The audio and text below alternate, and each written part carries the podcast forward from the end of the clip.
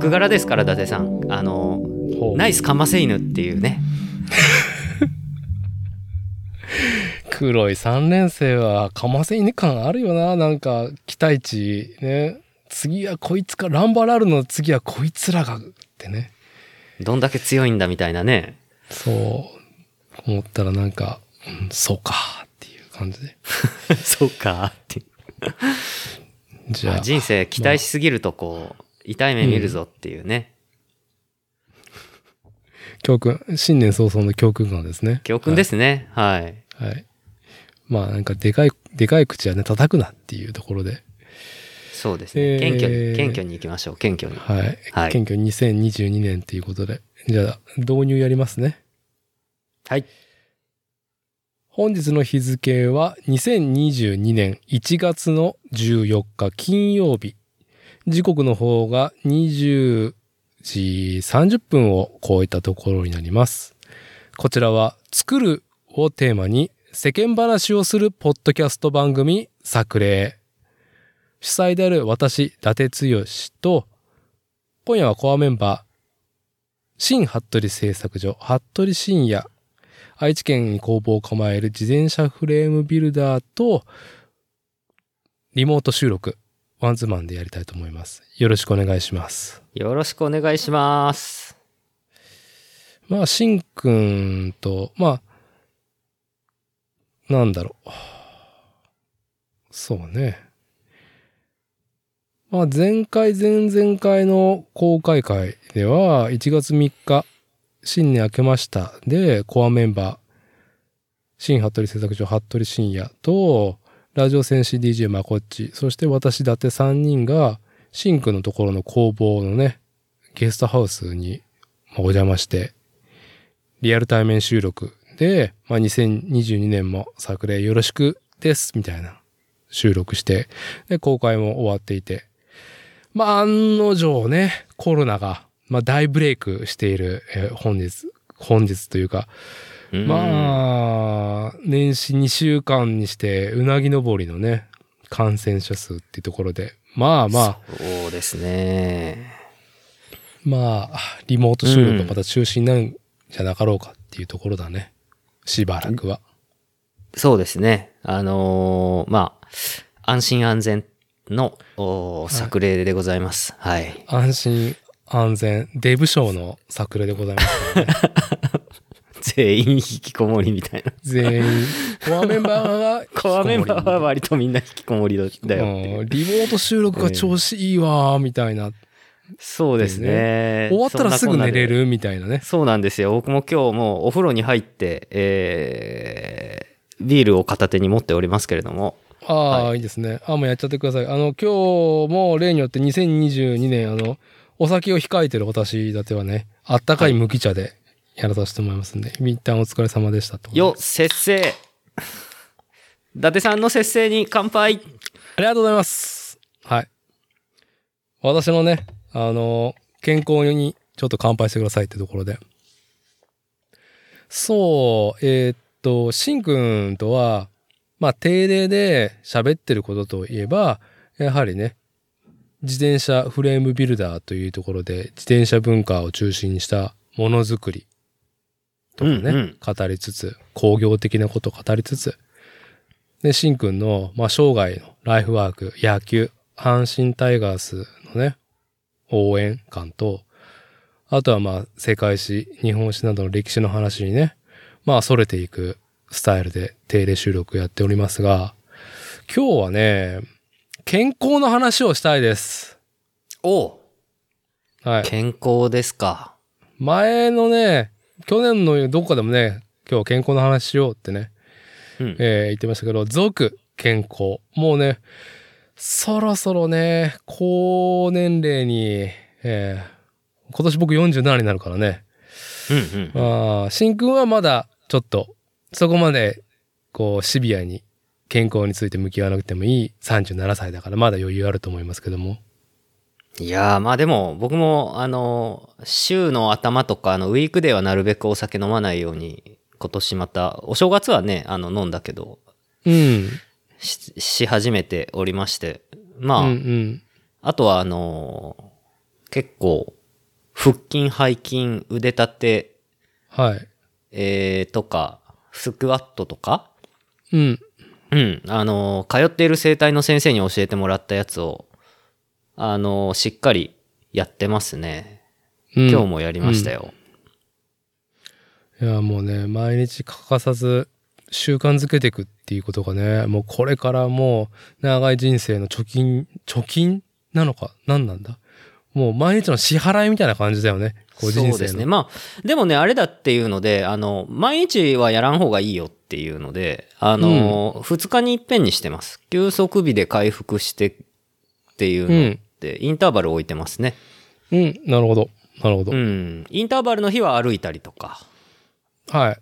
歩くのいいですね。はい。そんな風で、今は、ん今ね、やっぱり、い仕事が忙しくて、なかなか、あの、長距離、長時間乗りに行けてないんで、まあ、そういうので、なんとか、あの、体調維持に努める日々っていう感じですね。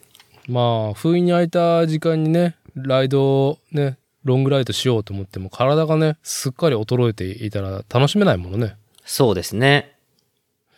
いやー、いいですね。もう冒頭から茶色い話。まあ、2022年、特に今寒い時期だからね、まあ、茶色い話題がね、このポッドキャスト番組、えー続くと思いますけど、ちょっと時勢ネタで健康の話いくつかネタ、話題を、えー考えてきましたが、はい。キンキンでちょっとね、うん、私、伊達の所感というか、まあ、あの、健康絡みのこと一個いいですか？はい。なんでしょう？まあ、コロナ抗体検査受けてきたっていう話ね。ああ、なんかね、今週中でしたよね。あの、なんかちょっと、ん俺大丈夫かなって、あの、なって、伊達さん行ってきたみたいですね。そうそう。あのね、愛知県といえば、俺コロナでね、本当に、あの、定例で、まあ、なんちゅうの、こう、カミングアウトをね、あの、全然関係ない、自分に関係ない、家族とかではなくて、全く見ず知らずのところに行って、いや、俺コロナなんだよねってカミングアウトするね。まあ、あの、俺コロナの県、愛知県ね、なんですけども、あの、まさに俺コロナかなっていうふうね、疑いというか、ま、まずさ、風邪かなってさ、はい。こうはい。年始ね、あのーうんうんちょっと、なんだろう、咳が、ああ、出始めたなーって思ったのが、まあ、1月の、うん、4日、5日とかだったかな。うん、うんまあでも乾燥してるからなーとは思ってきたけど、うんうんうんうんちょっとだるいとか、はい、はい。まあ、あと、なんだろう。まあ、とどめだったのが、まあ、あのお腹の急降下ね。急降下爆撃が急に始まり、はい、はい。うん。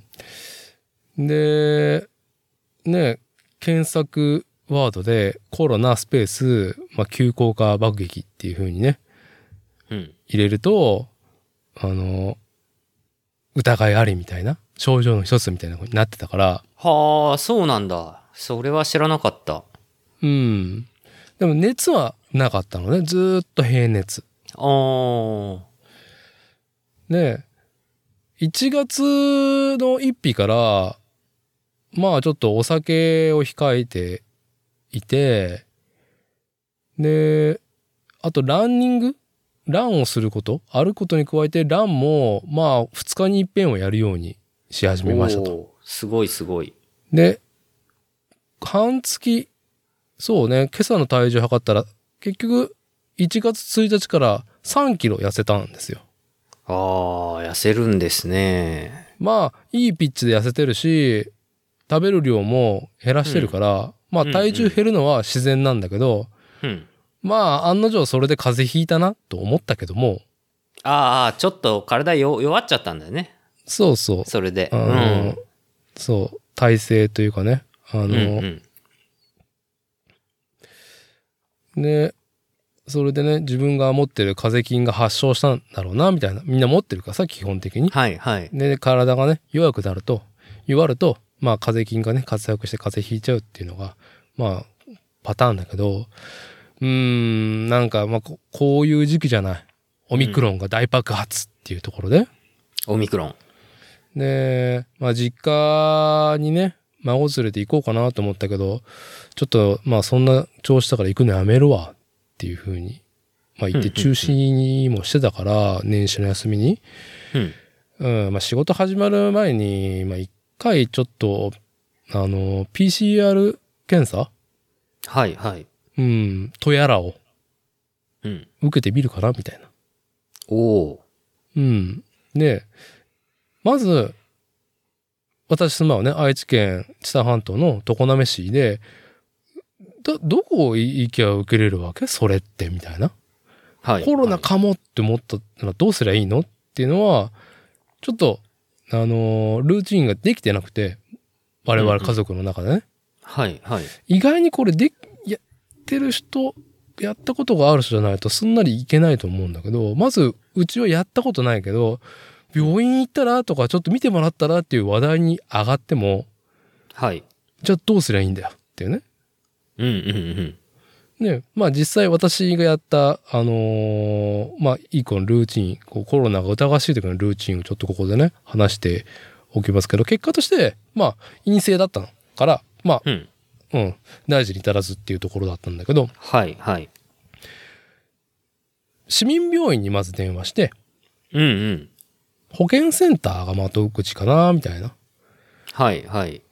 でも、ややこしいことに、発、発熱病棟だったっけな？なんかそういう専門のところがあって、熱が出たらここちらみたいなところ？発熱外来ってやつだね。発熱外来かな？はあ。でもそ、ここじゃないんですよって言われて、ほいほい。ああ、そうですか、みたいな。で、違うところに回されて、うん。まあでもとりあえず市民病院にで一発電話すりゃ、なんか回してくれるか、どっか紹介してくれるから、まあ一個市民病院に一発電話するのがいいんじゃなかろうかっていうね。意なるほど。外にウェブで検索してもすぐ出なかったからさ。あ、本当？どうすればいい？うん、その熱は出てないけどっていうう。んうん。あれ、最初保健所じゃなかったっけ？違ったっけ？うん。なんかね、あの、保健センターっていうのが出たから最初。はい。まあでも、うん、市町村によっては規模が違うから、常滑市は一切合切になってんだよね。あ保健センターが市民病院にくっついてるから、どっちみち。うんうんうん。で、結局、えー、なんだかな、発熱してないと市民病院では受付はできませんっていう風になって、へえ。え、じゃあどうすりゃいいの？みたいな、この疑わしい時は、みたいな。うんうんうん。で、そういう時は、えー PCR 検査をやってないけど、うんうん。えー、なんだろう、まず、まずその前に言われたのは、かかりつけ医に相談してくださいって言われたのね。かかりつけ医にね。かかりつけ医って誰だよって。そう、あのね、かかりつけ医って、やっぱ本当、どうだろう。まあ僕の年齢、50歳過ぎたらそろそろつけん、40代でもつけなあかんのかな、そろそろとは思うのね。うんうんうんうん。定期で、その、調子を見てもらう病院はい。内科ね？はいはい。ないから、うん。かかりつけ医が、いや、かかりつけ医ないんですよ、っていう風に、まあ、その、なんだろう。市民病院保健センターの窓口回されたところで電話で答えたら、うんでは、それなら、常滑市内には、うん。二つの病院が受け付けてると。そういうなんかコロナかもしれないっていう方に対しての検査を。はい。で、そちらに電話してくださいと。うんうんうん。うん。病院に紹介されて、まあ電話番号を控えて近い方の病院を。で、で、改めて、その紹介された病院、はい。内科に電話して、まあちょっと熱はないけど、まあ、咳、鼻水ちょっと出るかな。あとは、まあ、とどめで、まあ、お腹の急降下爆撃がありましたと。うんうん。ちょっと疑わしいんですけども、なんか、見てもらえるんでしょうか？みたいな。検査とか PCR とかやってもらえるんでしょうかって聞いたら、はい。あ、うちは PCR はやれるとこじゃないけど、違う方法で見れますよっていうのね。うん。うん。ね。で時間、どうなの？その日のうちに、そう、病院が開く、開いた10時ぐらいに電話したのかな ?10 時ぐらいに電話したら、まあ基本的な問診が終わって、病院の通常営業の方が終わって、はい。外来とかが全部さばききった11時半から随時受け付けていて、それはメインの駐車場じゃなくて第二駐車場に車を止めてもらったら、うん。着いたらもう一回ここに電話番号、電話かけてくださいと。ほうほうほうほう。で、結果としてドライブスルーなんだよね。ああ、そうなんだ。アメリカみたいですね。そうね。なんかテレビで見てるあれだ、みたいな。うん。なんか車の車種とナンバーだけはい。伝えて、はい。で、極力接触を避けるために、うん。なんだろうなとその電話口で言われた時は思ったんだけど、メモにはい。自分の住所と氏名とはい。電話番号はい。書いて、それメモ用紙と保険証を持ってきてくださいって。うーん。で、料金もいいくらするんだろうと思って、診察っていうか検査料いくらなんですか？って言ったら、まあ大体3000円しないか、するかしないかぐらいに、あとは薬代ですね、みたいな風邪だったら、みたいな。ああ。わかりました、つって。うんうん。で車をその内科の第二駐車場に止めて、で改めてそこの電話かけて、うんうん。えー先ほど電話したものですけどっていうのでで改めてあの名前と、うんナンバー伝えるとまあすでに車の駐車場にそうやって僕と同じく検査を受けに来た車が数台いてねうんうん。駐車場にまあ看護護士さんが、うんまあなんかせかせかとなんか車にねいろいろなんかやり取りをしに来てるんだよね。はい。でまあまず電話して車でじゃあお待ちくださいって言われたから待ってると看護師さんやってきてうん。で名前これで合ってますよねあそうですってじゃああのこのビニール袋にジップロックみたいなビニール袋にねうん。えーっとお伝えしたメモと保険証入れてください、はい。でそこでジップロックに入れてうん。で渡すとまあこれでまあ非接触で今やり遂げれるよねっていう。作法だよねコロナなるほど。感染症対策として、うんうん。まああのちょっと前後したけど看護師さんはもうマスクにフェイスガードしてるっていうね。で、うんうんうん。手にはあのゴム手袋してっていう、まあ、感染防備体制でやられていて。で症状を軽く聞かれてどういう状態ですか？今っていう「ん熱は何度ですか？出る場合は?」とか。うんうん。で電話でも聞きましたけど改めて症状を教えてくださいっていうので、まあ、症状を伝えて。はい。「あ分かりました」っつって。でちょっとしたら「検査のもの来ますんでお待ちくださいね」でまた車で待ちますと。うんうん。で待ってるとまた違う方が来て看護師さんが来てうんうん。であの検査に来ましたっていうのででどういう検査か説明してもらってで PCR じゃなくてコロナ抗体検査といってまあ鼻にあの綿棒を突っ込んでそこの粘膜を、まあ、調べるとまあ結構早いあの段階であの陰性陽性判断できるものがありますと。なるほど。で、検査の確率も96%かそれぐらいだったかな。8%だったかな。まあ、高い確率で判断できるんで、あの、うちはこれで、あの、推奨してやらさせてもらってますっていう、よろしいですかって聞かれて、ああ、うんで、お願いしますって。で、マスク取って、で、鼻にあの綿棒ね、バッ突っ込まれて。うん。で、じゃあ、終わったんで、お待ちくださいね、また、つって。で、検査の人が帰ってって、はい。で、またしばらく待ちますと。うんうん。そうすると、次は、まあ、先生風の人が来てね、多分先生なんだろうね。はい。うん。あの、問診に来てくれて、はい。はい。まあ、結果をお伝えしますと。うんいや、ドキドキするなと思いながら、うんうん結果は陰性でしたと。ああ、よかった、みたいうん。ドキドキしますね。な。なかなかドキドキするよ。うん。ただ、症状そういう風に出てるんで、あの、風邪の薬出しますけどよろしいですかっていう風に聞かれて、はいはい。うん。症状に合ったね、風邪薬出しますんでって。はい。あ、じゃあお願いします。で、じゃあお待ちくださいねっていうので、まずちょ、最初に会計来ますんで、お待ちください。うん。で、先生は帰っていって、で、またしばらく待つと、会計に来て、で、お金？うん。お金この2990円になりますっていう風に、あのー請求書？はいはい。見せられて、うん。で、またビニールの袋にお金入れてくださいと。うんで、お金入れて、渡して、で、お釣りの10円も、あの、袋に入れられて、ほ返してもらって。う。うん。で、あ続いて今度あの、薬局から処方箋出ますんで、またお待ちくださいって言って。うんうんうん。はい、わかりました。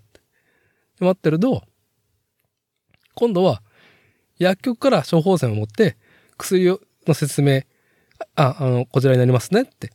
あの、う3つ出てますんで、っていう風邪薬、飲み薬と、トローチ的なやつと、うがい薬になってます。で、それぞれこういう風に、あの、あの、使用してくだ、飲んでくださいねっていう風に説明を受けて、で、またお金のやり取りするんだけど、うんまあ薬代が770円だから1000円をまた袋に入れて渡すと230円のお釣りが袋に入れて返されるっていうね。はいはいははい。い。あもう完全にオペレーションできてんなーっていううんうん。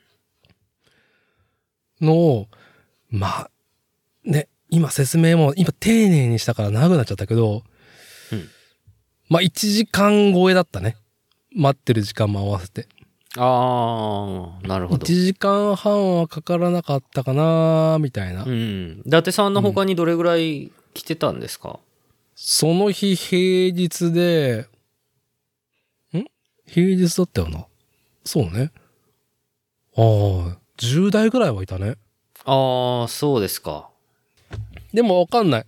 あの、その昼、日中の時間に出入りしてるから、はいはい僕の以外にもその後来たかもしれないね。うんうんうんうん。まあそうですよね。まあ伊達さんがいる時で周りにそんぐらいいたってことですからね。うん。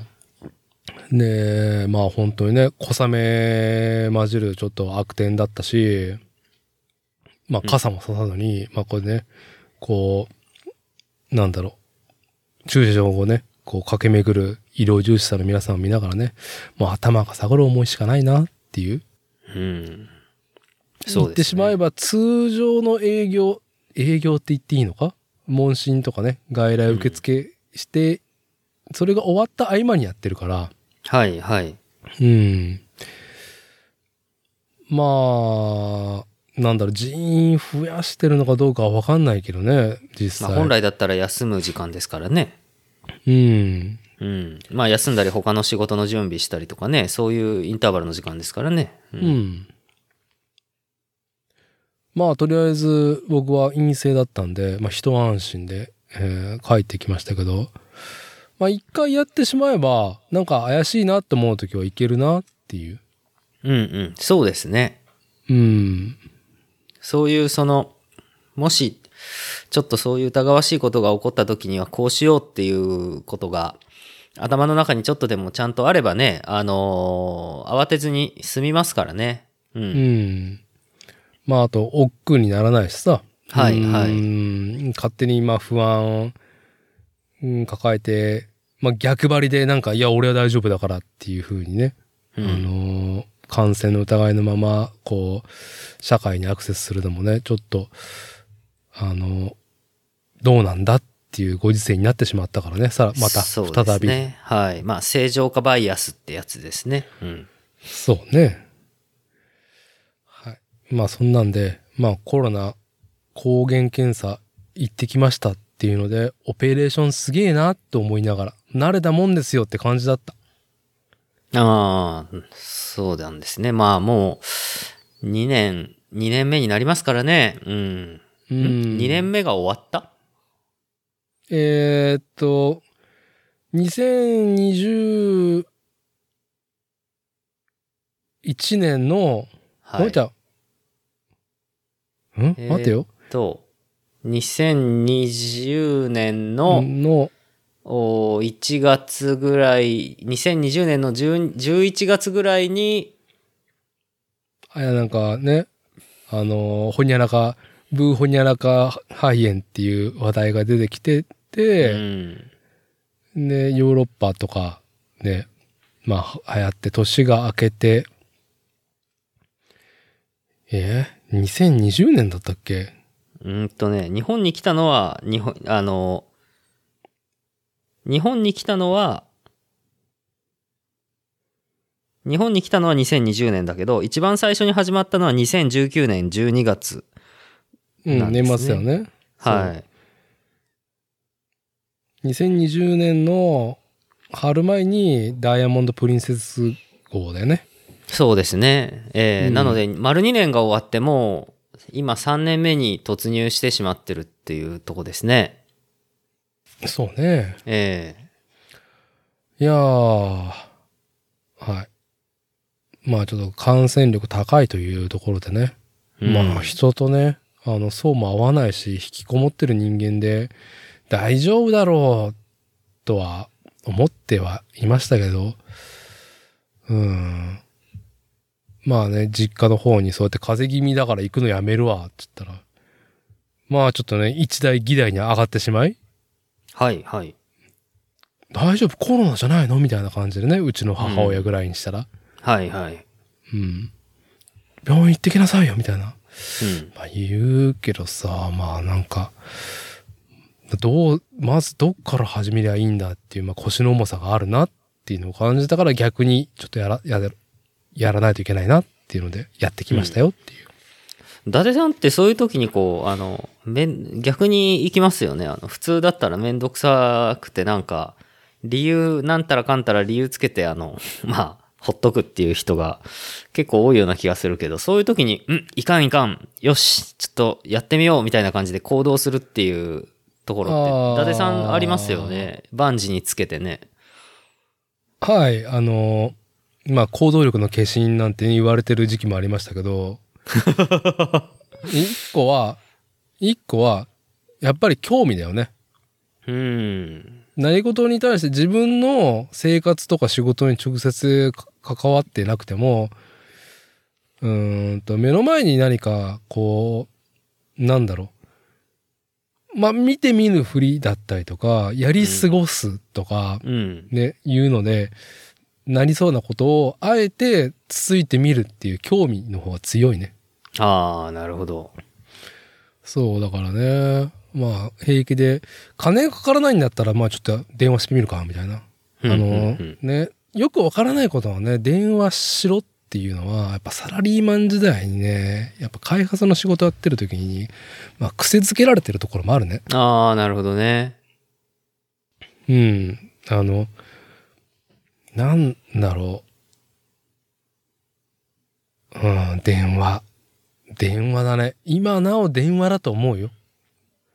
そうですね。やっぱり、あの、伝えづらい事柄って絶対ありますのでね。あの、かえって文章力がない人が、あの、メッセンジャーとかメールでやってももっとひどいことになるっていう事例はいっぱいありますから。あのーなんだろう。現地を取るっていうこと？はい。の優位性っていうのを、やっぱ僕は電話とか、あの、実際応報して、あの、顔を合わして確認取って、今、そう答えられましたよねっていうのをちゃんと抑えていくっていうのは多分サラリーマン時代に癖づけられてる。うん、うん、うん。うん、結構丸投げされてたからいろんなこと。現地現物主義だ。はい。あのー NPO 法人ね、立ち上げる時も、まあ最初はなんかこう、いくら立ち上げにかかるんだろうと思って、まあ、なんだろう、弁護士のところに相談しに行って、話聞いていると、これなら俺でもできんじゃねえかっていうので、まあ自分でやったし、で、わかんない時は、ここ、こっからなんだよね。あの、専門者の強みっていうのは、窓口にすんなり聞けるんだよね、専門者って。ああ。行政のね、諸葛のところに。うんうん。まあでもそれはもう自分がサラリーマンの時にいろんな会社のね、いろんな機関とか、まあ自社のいろんなところのに、まあ行ってなんか話聞かなあかんっていうね、めんどくせえなと思いながらも、やったら解決するからさ、それ。うんうんうん。で、まあ納得まで持ってくっていう一個のルーチンワークは結構好きだね。なるほどね。うん。そう。だから、やっぱ電話が早いけど、世の中に電話、そうやってす問い合わせするのが苦手な人の方が多いっていうのも知ってる。ああ、なるほど。うん、うちの妻、僕もそうかもしんない。ああ、そう。あ、でも、どうだろう。まあ、こんな仕事なんで、電話す,、うんすることは逆に、ある意味電話しますね、やっぱり。う。うんなんだろう。こう、そんなに僕自身も気軽に使う手段ではないんだけど、問い合わせる電話でね。あんまり、今なお、得意か苦手かって言ったら苦手な方だけど、はい。ただ、それの有効性知ってるからやってるっていうところでしか。ないもんね。うんうんうん。そうか。うん、なるほどね。うん。まあ、行政とかね、あの、はい担当者によって変わるじゃん。ああ、なるほど。うん。だから、その、ぼんやりとしたことしかやっぱり書いてなかったりとか、右なのか左なのかどっちなんだよっていうことしか示してないことってやっぱいくらでもあるから、えそういうのを担当に行くと意外に簡単に、あ、別にそれいいっすよ、みたいな感じえ。で。うんうんうん。で、それを、ね、なんだよ、ちゃんと書いておけよ、じゃなくて、はい。まあ、その、微妙なさじ加減のね、状況だったりとか、はいはい。担当者の裁量だったりとかするから、ああ、あなたそれ言ったねっていう。そうなんとかさんですね。あで、名前聞いとくんですよねさ。あ、すいません、最初にご担当者様のお名前よろしいでしょうか、はいってね、押さえとくっつって。そうですね。うん、後から、あいつがだって言ったんだし、聞いたから、ちは、って、ちゃんと、あ、俺じゃねえから悪いのって言えそうでるように。すね。うん、言えますね。で、大体まずいことの場合、向こうがね、あの、お茶を濁し始めるんですよね。自分の名前言おうとしはじ、しなかったりとかね。まあ、いやらしい話ですけど、まあこれね、会社で勤めてる方だったらね、きっとそう、なんかね、グループミーティングだったりとか、組織内で、なんか、だいたいあれでどうなってんだっていう話になった時に、あ、ちょ、あれ、なんとかさんに言ってやりますよ、つって。で、うんなんで回答もらってないんだって言ったらいや僕はちゃんと何月何日の何時までに欲しい情報なんで、前日のこの日までにやってくださいってことをちゃんと答えもらってますよって。で、向こうが返してないだけって言って、ああ、そうかって。うん、うん。あ、僕悪悪くないですから、みたいな。っていうことをね。なるほど。勉強になります。あの、現地を取っておく。うん、あメールはすぐ、すぐプリントアウトしてたからね。うん、うん、うん。あの、他社とのやり取りとか。いや、他社、もう、社内のやり取りはメールはね、もうみんなプリントアウトしてね、あの、ファイルに挟んどったからね。一個のプロジェクト終わるまでは。なるほどね。うん。いつ、どこで、何時何分、何秒に来たメールはこういうふうに答えもらってますっていうことをね。うん、うん。で、そこでやっぱそういうことを知ってる人はやっぱりちゃんとメールの大事を知ってるからすぐね、即でメール、回答一発、すぐ答えられませんけど、あの、この日までには何とかしますだったりとか回答するっていう癖づけはしてるね、みんな。なるほどね。回答しないのが一、こう、できるできないとか右か左かの答えを言う前に全くレスをしないっていうことに対してめちゃくちゃあの、後々。不利な立場になるっていうのを知ってるから、もうすぐ返,、返事。すぐ電話で返すとかね。ああ、いただいたメールみたいな。ああ、なるほど。はい。なんかね、めんどくさいけどね。うんまああれで、ババくじのね、なすりつけ合いみたいな感じになる なる時もあるんだけど、はい、でもね、世知辛い話ですけどしょうがそういう状況になった時にね、自分自身がね、こう、そのババをね、を引かないようにっていうのはね、そうですね。うん。処世術ですね、これは。うんうん。はい。そんなんで、あの、皆さんも、なんかね、たちょっとね、風邪かん、今年は寒いからさ、やっぱ風邪ひいてる人も多いと思うし。うん。うんいやう私も、あのー本当に、ちょっとね、やっとこの2、3日でちょっと復活してきたけど、やっぱ寒さにやられて、あのー微妙にね、こう、コンディションはあんま良くなかったですね。ねえ、やっぱりさ、ちょっとどうなんだろう。2、3年ぶりの本格派じゃない？この冬。そうですね。うん、なんか自分の記憶だと、もっとか。もっとなような気がしてます。うん。うちの作業場一応、そんなに威力は高くないけど、エアコンと、で、あとその、あの、灯油で、あの、置いとくストーブ1台で、まあ冬はしのいできたんですけど、はい。まあ作業で動いてれば、そんなに、あの、寒くてしょうがないっていうね、そんなことはなかったんですよ。だけど今年の冬はね、もう本当にもう、全然違いますね。うん。ねえ、もうあれじゃない？あの、工房のさ、あの、各種機械がもうキンキンに冷えてんじゃない？うん。あのね、鉄が超冷たい。金属、金属のものは全て冷たい。今日、今日、あのーなんかもうパイプ持ってて、あの、うん工具もだし、全部金属のものだから、もうなんか、あの、手がかじかんじゃったぐらいだったですね。うん、朝は。はい。まあ、ちょっとね、あんまり分厚い、なんか、グローブ？いや、それこそ今日ツイートしたけど、あの、防寒テムレス？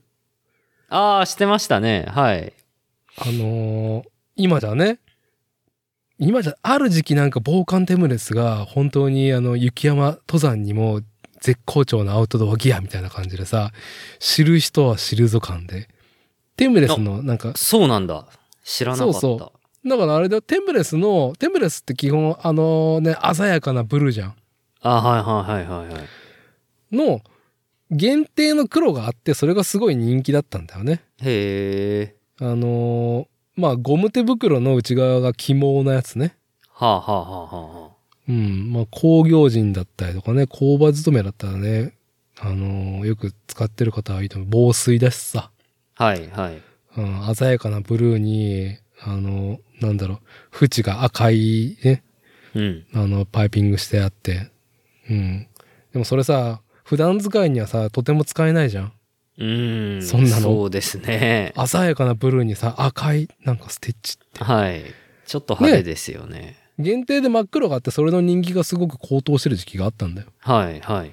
まあ今でこそもうなんか、だいぶ数作ってるから、いろんなショップとか通販で買えるけどね。うん。そうだ、テムレスも、どうだろう、3シーズン、3年ぐらい出してなかったから、うんおうおうおう別にはい。はい。うーん。調子いいわーって今日思いながら工場でさ、うん。あの、石材触ってたけど、そう、今年は本気、本気で来やがったなっていうね。うん。本格派ね本気で寒いですね。ほんと。け、今朝ね、今朝なんて結構積もってましたよ、こっち。あ、雪ね。こっちはね、ええパラッと積もったぐらいだけど、まあ、あのー名古屋を挟んで、知多半島、名古屋を挟んで、北部のね、大口町。まあ、ちょっと全然違うからね。ねえ、この間正月にうち来た時も、あ、なんか寒いなって言ってましたもんね。もう普通に寒っと思ったもん。うん。知多半島からね、まあこっちと来たら。あまあそんな風でね、朝もう積もってたんで。あ、うん。なるほどね。じゃあ、ちょっと、まあ、今日はね、健康の話、まあ、おじさんたちの健康の話なんですけども、次の、まあ、健康のトピックとしてですね、小豆の力の方行きましょうか。あ、小豆の力、あのー送っていただいてありがとうございます。はい。あのー本当はね、うよく、まこっちとはね、アマゾンギフトテロっていうことを楽しんでいて、うんうん。あれ？なんか5杯みたいな感じで、俺こんなん頼んでねえけどみたいなね。いや、僕もびっくりしました。あの、なんか、送りつけ詐欺かと思って、びっくりして、で、なんかね、え、アマゾンに、俺やって、うち宛てに届いてるけど、俺何にも頼んだ覚えないけどな、しかもなんかちょっとずしっと重いし、ああ、そうね。小豆の力ね。そう、はいなんか嫌な予感がするぞと思って、これはいわゆるあの、よく世に言う送りつけ詐欺ってやつじゃないのかみたいな、あのーそんな予感がしつつ中開けたら、うん。全然頼んでないものが来たけど、うん。でもこれ今の俺にめちゃくちゃ、俺のニーズにジャストフィットなものが来てるんで、はい。はい、もっと怖いって思って、そうそう。あの、もっとこう、え、えみたいな、ど、なんか空から誰かが俺を見てるみたいな。もちろんね、もう最近ね、あのーまあ、ね、ビッグデータね、スマホからね、吸い上げ、音声でね、喋ったことが吸い上げられてるっていうね、そんなね、こう、都市伝説もあるぐらいだからね。あの、こう、喋っていたことなんか、肩もみ機がいいんだよねって話してたら、急になんか Facebook の広告欄に肩もみ機のなんか、あの、広告が入り始めるとかね。ええそん、それ実は？本当？実は実は全然あるよ。あーまあ、うんやられててもおかしくないですよね。そう、んバックグラウンドでね、そんな風にあの収録されて、収録っていうか、収集されてるっていう話もある中で。いやもう俺、まあまあなんか、伊達さんじゃない人に実は、あの、え、これ送ってくれたって聞いちゃいましたよ。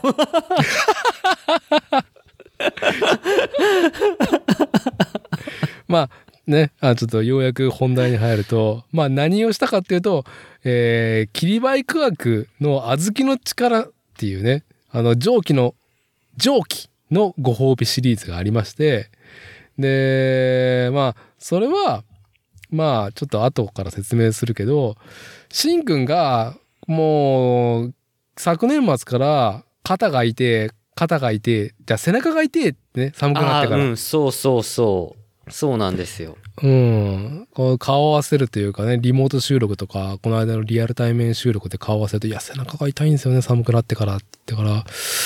で、僕も、どうだろう。うん。やっぱこの、やっぱ寒いんだよね。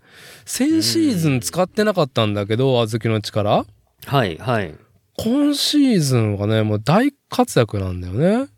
で、うん自分が、えー目の小豆の力と肩の、肩、背中の小豆の力持ってるから、はい。こう、久々にやったら、やっぱいいわーと思ってね。うん、うん。それで、うとうととか昼寝すると、まあ、すっきりみたいな感じになるから、うん、うん。これあれだな、しんくんになんか買ったらって教えようと思ったけど、あ、前から送りつけてやろうっていうので、こう黙っていやー Amazon でありがとう。涙が出るよ。はい。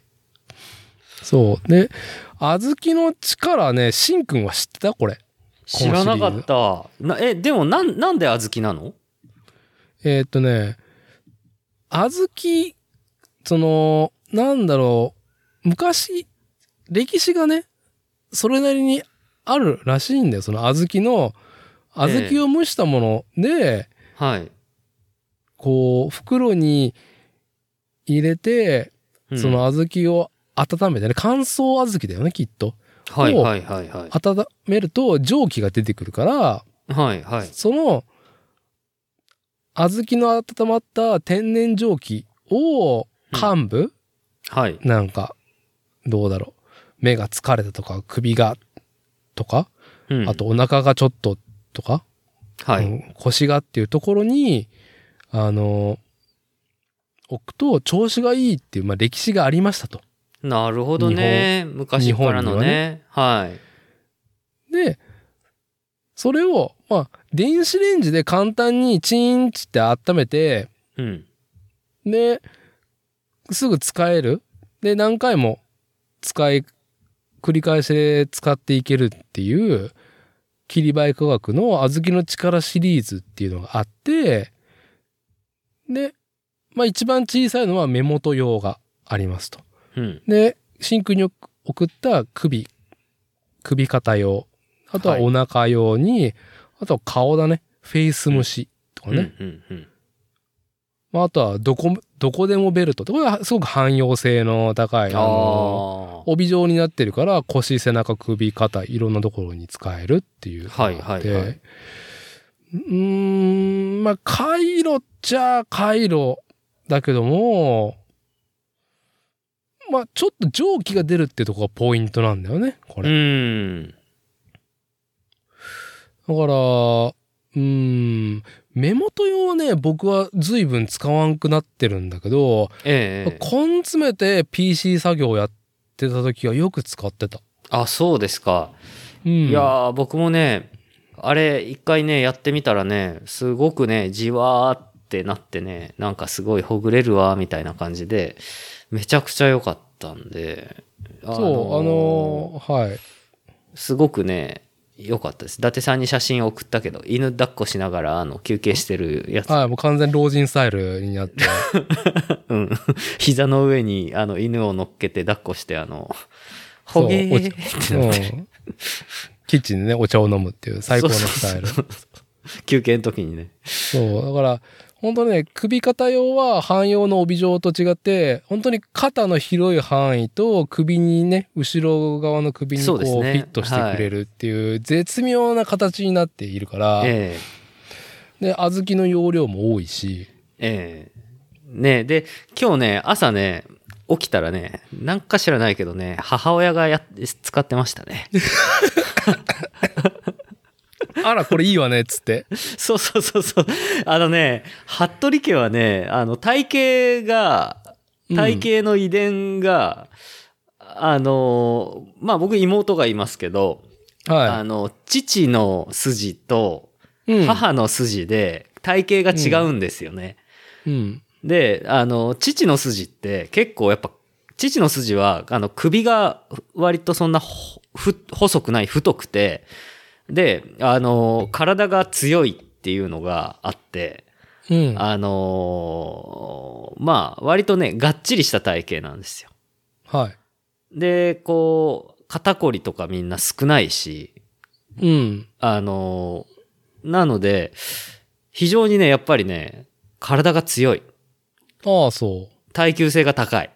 高い。なるほど。はい。羨ましい。だけどね、僕ね、僕と母は、もう僕は母方の体型を受け継いでて、うん。あの、体が細くて、あのうん、首が細くて、で、肩こりとか、首こりとか、手、手先仕事をたくさんすると、手から、あの、こりが登ってって、あの、もうすぐ、あの、片頭痛を起こすみたいな、ああ、はいはいはい。そういそうなんう、そうで内臓もあんまむちゃく、まあ、あんま強くなくて、ただ、お酒は強いっていう。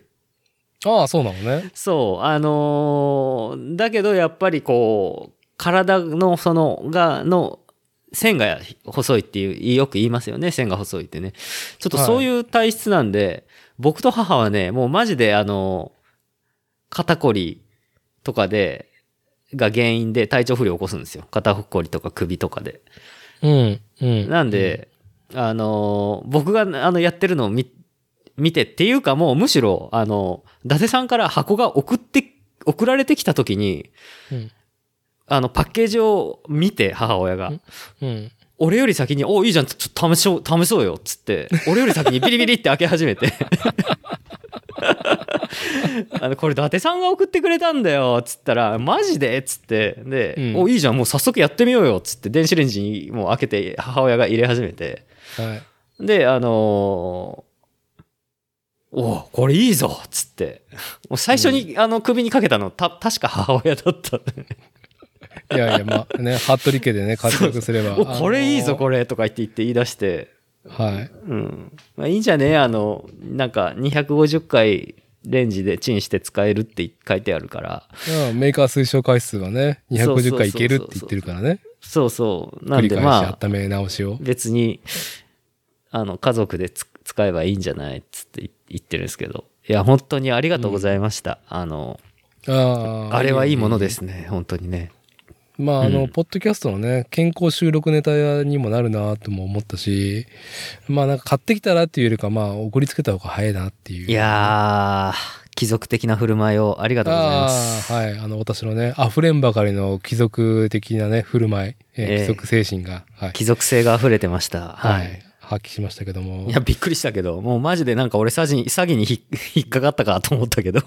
いやーまあでもさ、この辺はやっぱ、アマゾンね、プライム会員だといいなと思うのは、なんか送料かかんないから、ええ。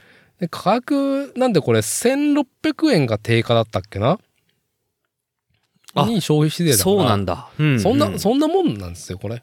いや、でもそんなもんとは言ってもね、もうあのね、母、もう、うちの母が、あの、伊達さんの心遣いにですね、感動してました。うん。はい。あの神様みたいな人だっつって。いやいやいやいや、僕の貴族性がね、高まればそれでいいっていうね。もう基本は私のためですからっていうところで。そう、だからリスナーの皆さんも、あのー、切り灰、まあ、小林製薬が今、あの、取り扱いになってるんだけど、まあ、ピンクのね、箱だね、小豆の力は。うん。で、間お姉さんが、あはーって、小豆の力で、あはーってなってるね、写真と一緒に、天然蒸気、小豆の力っていうパッケージが、ドラッグストアに各種あると思うから、これ。ああ。うん、気軽に買えると思うよ。なんか特殊性なものがあるものじゃなくて、うん特に流通されてるものと思うんで、なんか、うん、すでに知ってる人は使ってると思いますし、うん、まだなんか実は、こう試したことないとか、知らなかったってことはね、この蒸気のご褒美、ぜひともね、いや、だいぶ重宝するんだよ、これ。うーん。いや、まあ、こんなのがあるとは僕も知らなかったんで、この冬を乗り切るためには使わせていただきます。ありがとうございます。い。いえいえ、どういたしまして。ほんと僕もね、なんだろう、寒くなる、季節の変わり目にね、初老とか老人は弱いんで、まあ、あともう本当気温が下がるとね、途端に腰とか肩とか来るからね。ね。いや、うんなんかもう本当例年ね、あの、服部製作所、その、ここのところは、まあ、そのエアコンを数年前に入れたのもあありましたし、あの、ああ、工房にね。そうそうそう。あのね、いや、冬なんて、いや、夏は地獄だけど、暑すぎて、冬なんて逆に仕事がはかどる季節なんだよね、はははなんて言ってたんですよ。うん、なるほど。いや、だけどもう今年はね、まあダメですね。本当に気をつけないと。うん。はい。本格派、冬本格派。ほね冬本格派で、あのーもうなんかあの、な、長野の方とかうんにアトリエがあるとか、もう、はいあの、山の中にアトリエがあるのとか羨ましいなとか言ってたんですけど、うん。うん、もう、うん、もう、ちょっと山の中だともっと寒いから、もう、もう無理かなって今思ってるっていう。寒すぎて寒すぎて。うん。いやー愛知県の濃尾平野でもこれだよ、みたいな。うん、はい、はい。まだね、今、あの、前回の収録会でもね、えー話題にした、俺たちの七海、塩野七海先生のローマ人物語のね、僕もユリウス・カエサルのシリーズ、ジョーから読み始めて、やっぱ、どうだろう。まあ、俺たちの七海は基本イタリアの話しかしないからさ、うん。なんか寒い季節は聞くね。やっぱイタリア行きたいなと思うね。地中海のなんかね、こう、夏はそうも、こう暑くなく、冬もなんか冬は厳しくないっていうあの地中海の雰囲気。うん。地中海性気候ってやつですね。うん、憧れるわーと思いながら南イタリアの方なんかはもう、あのーやっぱり、えーね、昔からあ北の方のドイツとかスイスのその、こう、文化人たちがうん、南イタリアっていうものにね、憧れていたらしいですね。あーバカンスというか。うんバカンス。だから、どうだろう。やっぱドイツとかフランスの北部とかね。まあイギリスも結構寒いからね。はい。まああの、イタリア人の適当なあのイメージっていうのはね、あの温暖な気候がね、あのー由来してるんではなかろうかっていうところもあったりとかで。あ、あとね、あれ、おすすめテレビ番組がああって、あテレビ番組？あれだよ、あのー、なんだったっけ？あ、そうだそうだ、イタリア、イタリア小さな村の物語っていうテレビ番組が、うん、うん。毎週土曜日のお午後6時半から、えーっと、午後6時半からあれ、テレ東かな？BS、あ、BS だ。BS なのね、これ。そう、テレビ愛知だったかな？こ愛知県だと。あ何？地上波で見れるの？地上波で見れる。ああ、いいね。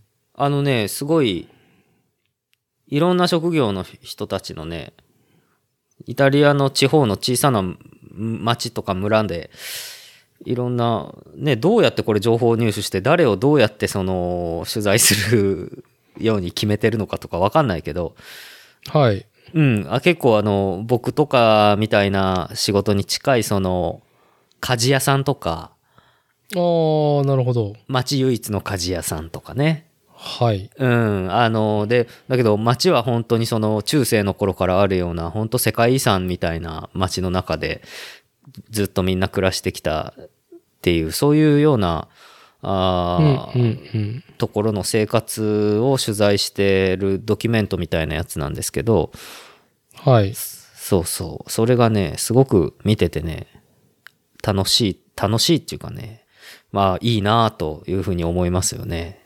特にその南イタリアの方だとやっぱ漁師さんの特集とかが多くて、うん。あのーまあおおらかな暮らしですごくこう、ちょっと憧れるななんて。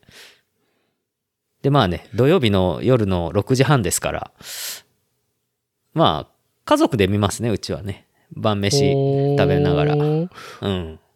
おテレビ愛知で見れる？こっちでは。もう見れ、うん。あの東海地方では。見れます、見れます。ああ、そう。うん。おーなんか今ちらっとウェブで見てると BS の日テレしか出てこないから。あ、あ、ごめん、あれ日テレなのか。多分僕が間違えてます。わかんない。ネットしてるかもしれないからテレビ愛知に。ええなるほどね。はい。ああの番組すごい僕は好きですね。あの、せかせかした、あの、日本のせかせかした生活から見ると、すげえ、うん。あの、羨ましい、あの、感じのね、ゆったりした暮らしだから、すごくね、い、いなと思う。だけど多分、あの、年収の水準とかは日本からはるかに劣る水準なんで、やっぱり、うん彼らは彼らでその満たされないものがきっとあるんだろうなっていうのはもうもちろん大人になったらわかるんだけど、うん。うん、でもまあ、あのーこう、いや、幸せって何なんだろうっていうのを土曜の夜から考えさせられるという番組ですけれどもね。はい。うん。まあこのね、寒い季節にはね、こう、あったかい憧れをね、こう、テレビ越しにね、眺めるっていうのもね、まあ、悪くないかなってところもあるっていうので、うん、そうですね。はい。小さな村の物語、イタリア。えー、っと、じゃあ健康トピック。どうだろう僕、もう一個いいですか？僕から。おじさんはい健康トピック。健康トピック。前回のリアル対面収録でも話題に出したワコール CWX。お、来たうん強化外骨格。はい。いや、強化外骨格だね。おー。はい。いや、ね。まあ、知ってる人は、もうそんなんずっと使ってるよっていう感じのね、ワコールうんうんうん CWX うんベは、ストセラーですよね、あれ。うん。うん、20年以上使ってる、ね、使ってますって声が、まあ SNS だよりで届くぐらいだから、僕のうんうん方にも。うん。あ、コメントがね。コメントで。そんなに？みたいな。うん。うんうんうん。てか、教えてよとかね、思いながら。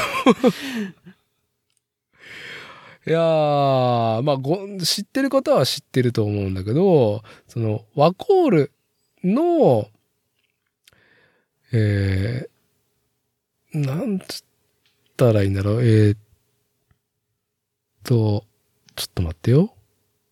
そう。CWX は独自のテーピング原理で、着地のね、衝撃から膝を守る。だったりとか、うん。まあ下半身をね、フルサポートしてくる。マラソうんうんン、球技、スキー、スノーボードに、スポーツ、タイツ、軽さと履き心地を追求。腰から足までをフルガード。ワコール CWX。うーん。なんか高えなと思って2万円近くするんだよね。しますね。うん。ほんといい値段する。そう。で、躊躇したんだけど、まあでも、まあ、体動かしていけるのも、どうだろう。ね。こう、億劫になってるから、こういう手こ入れをしないといけない時期なんだろうな、初老6年生、7年生になるっていう私はっていうので、買うかって、アマゾン見たら、自分の L サイズが35%オフだったから、1万円前半で買えて、行くしかねえっつって。で、届いてからはもう毎日履いてるね。うんうんうん。まあ、ランにまず使ってみて、その、まあ、1月1日から、極力連日走ってんだけど、もう、全然走ってなかったから、半年以上ね。うんうん。すっかり、あのー足腰ダメになっていて走れねえっていうのと、うん、まあ、去年の本当夏ぐらいからやっぱ関節痛がね、出てきたよ、この茶色い話。もう関節が痛いっていうのうんで、うん。うん、そういう定期運動が億劫になっていって、で、酒がどんどんね、膝と肘が痛いから、現場仕事が終わったら、まあ飲むしかねえみたいになるっていう悪循環。で、またね、酒を飲んで運動をしないっていうので、すっかり堕落してしまった体に喝を入れるべき、べく、走り始めているんですけども、まあ不安なわけですよ、走っていても。膝がね、膝も全体だよね。腰とかも？うん。うん。だからバンテリンの、本当に薬局で買える2000円ぐらいのやつ、ね、両膝にサポーター巻いたけど、やっぱりなんかずり落ちてきちゃったりとかするし、うんうんうん。全然しないよりかマシだけどね、それでも。えでもね、このね、CWX のなんか、もうバッチリね、こうサポートしてる感じうん。だから、ど、どうだろうなんだろう一個その関節に対する不安がなくなったから、そんなに攻めてないけど、ちょっともうちょっと負荷を上げて走ってもいいかなとか？うんうんう。うんん。筋肉の心配だけ？はいはい。うん。走って帰れる距離まで、こう、行ってみようっていうことに対して、なんで及び腰だったことがもう結構グイグイいけて、もう走るときはやめれないし、うん。昨日、そう、うちは家業でね、石材扱う、石の塊を扱う仕事やってるから、現場に履いてって。まあね、膝腰がしっかり、こう、なんだサポート、ホールド感が半端ないから、うんいやー、地面から石をね、こう、ぐいった40キロ、50キロぐらいのものはさ、うんうん。なんだろう。うーん。まあ、安全で二人で持とうとかいうふうにしてるけど、まあ、一人でとっとと、あの、台車、猫車に積んでって運んだ方が早いから、うんうん。やってるんだけど、まあ、それで去年僕の体が悲鳴を上げてしまったわけですけども、このワコール CWX ね、この現場の仕事で履いてみてもね、いやー、帰ってきたよ。下半身の自信。もう不安がないっていうぐらいで、うん。ガツガツ力仕事もできて、まあ、僕のステータス値どうだろう。まあ、速さプラス10、力プラス10っていう感じかな。上がってるぜっていうね、速さと力がっていう。やばいっすね。力プラス10、素早さプラス10はやばいっすね。結構よ。結構だよ。うん。相当やばい。力仕事もこんなに調子いいとは思わんかった。うん。まあ基本だもんね。うん腰を入れるって言葉があるぐらいだから、力仕事で。はい。うんうん。腕で何か持つことに対しても、やっぱ下半身を意識すると全然違うからね。やれることが。はい、はい。えー、というので、もうね、胸を張って経費で落とせるわ。胸を張って。素晴らしいはい。いやー、あのーちょっとね、具合が悪いなと思ってる方、まあ特に私たちとね、年齢が近しい初老の皆さんはね、2万円かーって思うかもしれないけど、いやもういろいろ調子良くなるね。うん。調子良くなるっていうか、うん、まあ、なんだろう、諦めていた自分にもうワンチャンスあるかもって思わせてくれる。そんな、はい、うん。スポーツ体質ですっていうところで。もう、小豆のやつ首にかけて CWX つけて、乗り切るしかないですね、この冬ね。乗り切るしかないですね。今年はね、いい課金をしたね。えーっと、うん。自分への投資。でも、はい、あの、なんだろう。アンダーウェア、あったかアンダーウェア、あの、釣り具、釣りウェアを扱っている大和の、ダンロテック。ダンロテダンロテッックをね、ダンロテックをね、上半身でしっかりあ、温め、で、下半身はワコールの CWX で、うん、ク。ビルドパワーを CWX。X。ね、うん。2WX ですよ、本当に。本当にね。で、もう上半身と下半身をフォローしつつ、もう仕事も、スポーツも、えー楽しんでいこうかな、2022年っていうので。もう切っぱなしだもんね。そう。あの、あれもすごいよくできてて、うん。臭くならなりにくいようにできてますね、しかもね。ああ、そうね。あのーえっ、と、汗も吸い取るけど、抗菌防臭もついてるし、そうそうん。まあ、よくわかんないけど、UV カット率90%い以上ってね。まあ、なんかあんまりそこはいらないけどっていうところだけど。うん。いやー、確かに締め付けられているんだけど、やっぱ締め付けないとね、やっぱテーピング作用効かないからう。さ。ああ、そうです、そうです。うんうん。うん。あれね、まあ10年、11年、12年ぐらい前ぐらいぐらいかな、CWX が発売したのって。うんうんあのね、大学のサイクリング部の同僚にワコールに就職した子がいて、うん。サイクリンほグ部の同僚じゃなくて、あの、サイクリング部のあの後輩の1個下の子だったけど、う。うん。やっぱりね、その時からね、CWX 発売してからね、めっちゃ売れてますよって言ってました。あの頃からうん、今思い出した。いや、なんか、もう、レビューとか見ると、その、なんだろう、こう、冷夏版っていうか、海外のちょっとね、お安いものもさ、アマゾンで似か、ね、こう、似通ったさ、フォルムのさ、タイツに、こう、テーピングの、なんか、ラインが見えるみたいなやつ？はい。あるんだけど、うん。もう圧倒的な、なんか、レビューの高評価だもんね。ワーコールのあーなるほど CWX ねは。ううんうんうん。ん。あの、安いの試してみましたけど、やっぱりこれがいいですっていう声がね、多数だったから。おー。まあやっぱり、プロダクトイズキング、プロダクトファーストってとこなんですね。うん。うんまあなんかいいよね。日本のそういう、こう、なんだろう。こう、ブランドがね、確かな仕事してるっていうのは。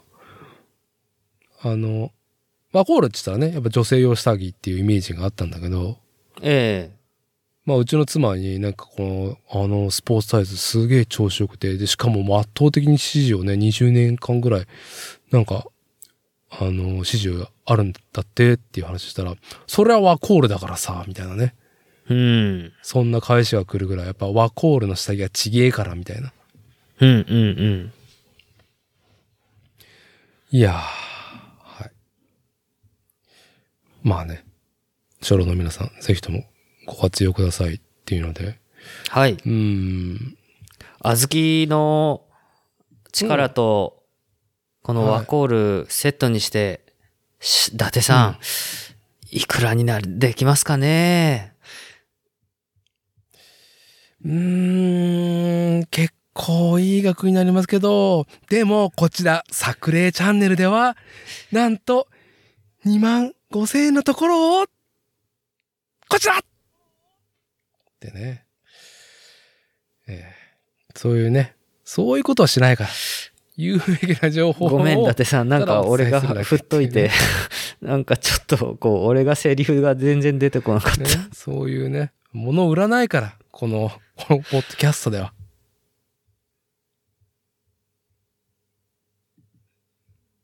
あれしかもおまけに伊達さん？なんかちょっと通信が悪くて、今伊達さんが喋ってることが多分全部切れちゃってました聞。こえる？ああ、今、えっ、と、そう。あ、今やっと聞こえるようになりました。ああ、ほらね。変な、変なふりするから。え大丈夫。でも、僕は言い切ったんで、きっと、はい。あの、編集上、はい。えーちゃんと二人の音声合わせると、あの、僕だけが言い切ってるけど、振ったシンくんが、なんか全然レスしないっていう、なんか、あれ？とか言ってる。そう。なるほど。はい。これはもうひど、なんか、うーん、ひどいし、いや、もうもっとうまくいくはずだったんだけどな、俺のイメージだと。はい。うん。ははい。まあでも、間違いがないプロダクトでございますのでね。残念でしたけども。はい、小豆の、この、小豆の力と、あのあの、CWX。はい。まあ抱き合わせ今回の収録商会法でね。はい。今回の収録会は、切りバイ科学の小豆の力シリーズと、ワコール CWX シリーズ。まあ、ぜひね、2022年、もう失ったやる気をね、取り戻せるんで、この二つで。まあ、小豆の力は価格的にはもう安いもんだよ。こうん安いもんだ。こんなんなんかね、もう実質無料ですよ。本当に。1000円、1000円ちょっとぐらいでね、250回も使えるんだったら、もううん実1回いくらなんだって話だから。はい。もう、もうね、えー本当そうですよ。そうだそうだ。うん。はい。まあ、そんなんで、ね、健康健康話はい。続きましたけど、まあ健康話。かけがえのないものいくらかネタが。かけ、まだあんの？まだあんの？びっくりした。なんか、お、まだ在庫ある、まだ、まだ、在庫？在庫あるけど、在庫まあまあ、まあはい。別に今日やらなくてもいいんですけど、あの、まあね、茶色いね、茶色いあえ。えの健康話、えーまあ一旦ここで、あの、終えて、しんくんからどうですか？あの、まあ、リアル対面収録からそう日も経っていませんけど、何か近況あります？あ、そうですね。うーんと、近況は、えっとね、あの、頑張って仕事してます。まあね、リアル対面収録ね、前回の収録会でも無限時間に行けたら何したいって言ったら、うん、仕事したいって言ってたぐらいだからね。うん。あの、体は言うことを聞かないんだけどね、気持ちはあの前に前に、あの、言っておりますので、ああ、男らしい。はいいいね。はい。あの前のめりに倒れて死ぬ覚悟で、えー頑張っております。はい。あの、死んでは元も子もないんで、はい。ほどほどにっていうところで。そうなんです。あの、そう、通帳にお金が入るところを見るまではね、死ねませんから、はい。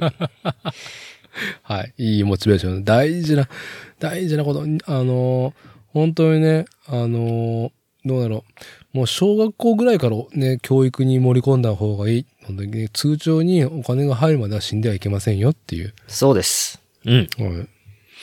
いや、でも本当に、あのーありがたいことで、あのーまた年明けに注文いただける、こもう、件数もポコポコと、ポコポコって言ったら言い方悪いけど、なんか、キノコ生えてきたみたいな言い方になっちゃうんであれですけど、あのーお問い合わせもいただいて、ご、ご注文実際いただいてありがたい限りで、あのーまあ、なるべく、あのー早くとは思ってますけど、あんまりね、雑になってしまってもいけないんで、えーっと、うん、あの、コツコツと、あの、仕事を進めるっていうところで、あの、一生懸命やってて。で、まあ、やっぱり、あの、今年というか、まあ、ね、服部製作所も今年10年目なので、お？やっぱり、その充実感は感じますよ。うん。あの、まあ、あと始めた頃、あの、のことも思い出しますし、始めた頃この作業をやるのに、あの、まあ、機械もないし、全部手でやっててめちゃくちゃ時間かかったなとか、はい。うん、手でやって大失敗してやり直しになってえらい目こいたなとか。だけど今はそんな作業がもう鼻歌混じりにね、あのー手でやってた頃よりも綺麗に素早く機械でできるセッティングを自分で編み出したりとかね。うん。う。うんん。で、そういうのを一個一個やっていくたびに、その、まあ、あの、かっこいい言い方すると、本当に一個一個の作業で、やっぱり、そういう、あの、始めたばっかりの頃苦労したことがね、あの、できるようになって嬉しいし、まうん。ね、噛み締めますよね。あの、最初の頃手でやってた頃って、まあ、この機械あれば、この機械あればさ、あの、すごくスパッと綺麗にできるのにとか、うん頭の中にはイメージはあるんだけど、やっぱり最初はお金がなくて、なかなかその機械とかが導入できなかったんだけど、まあ、今はちゃんとここにそれがあるっていうことだから、まあ、本当に、あの、諦めずにやってきてよかったなっていうのは感じますね。いやーエレガントな自己肯定ライジングの話ですよね。うーん、そうですね。あのーやっぱり、この仕事、僕のね、自転車のフレーム作るっていうのが、やっぱりその、フルサイズのものを作ってるので、いわゆるね、あのーそういう意味でのその、すごくこう、お客さんがの、直に乗るものだし、まあ、まあ、だからやっぱり、すべての経験がかなりソリッドというか、うん、あのー実感がかなりあるし、まあ、生々しくもあるので、うん、やりがいありますよね。いいものはすごくいいっておっしゃっていただけるし、うん。まあ、だけどちょっと、この楽しさってちょっと麻薬的なので、うん。あの、本当にその普通の生活とか普通のってな何が普通やねんっていうふとこですけど、はい。ツッコミは入ると思うんですけど、結構やっぱやってくと麻薬的な楽しさみたいなのもあって、あの、普通の生活を侵食し始めるんですよね、これね。ここういう生活ってね。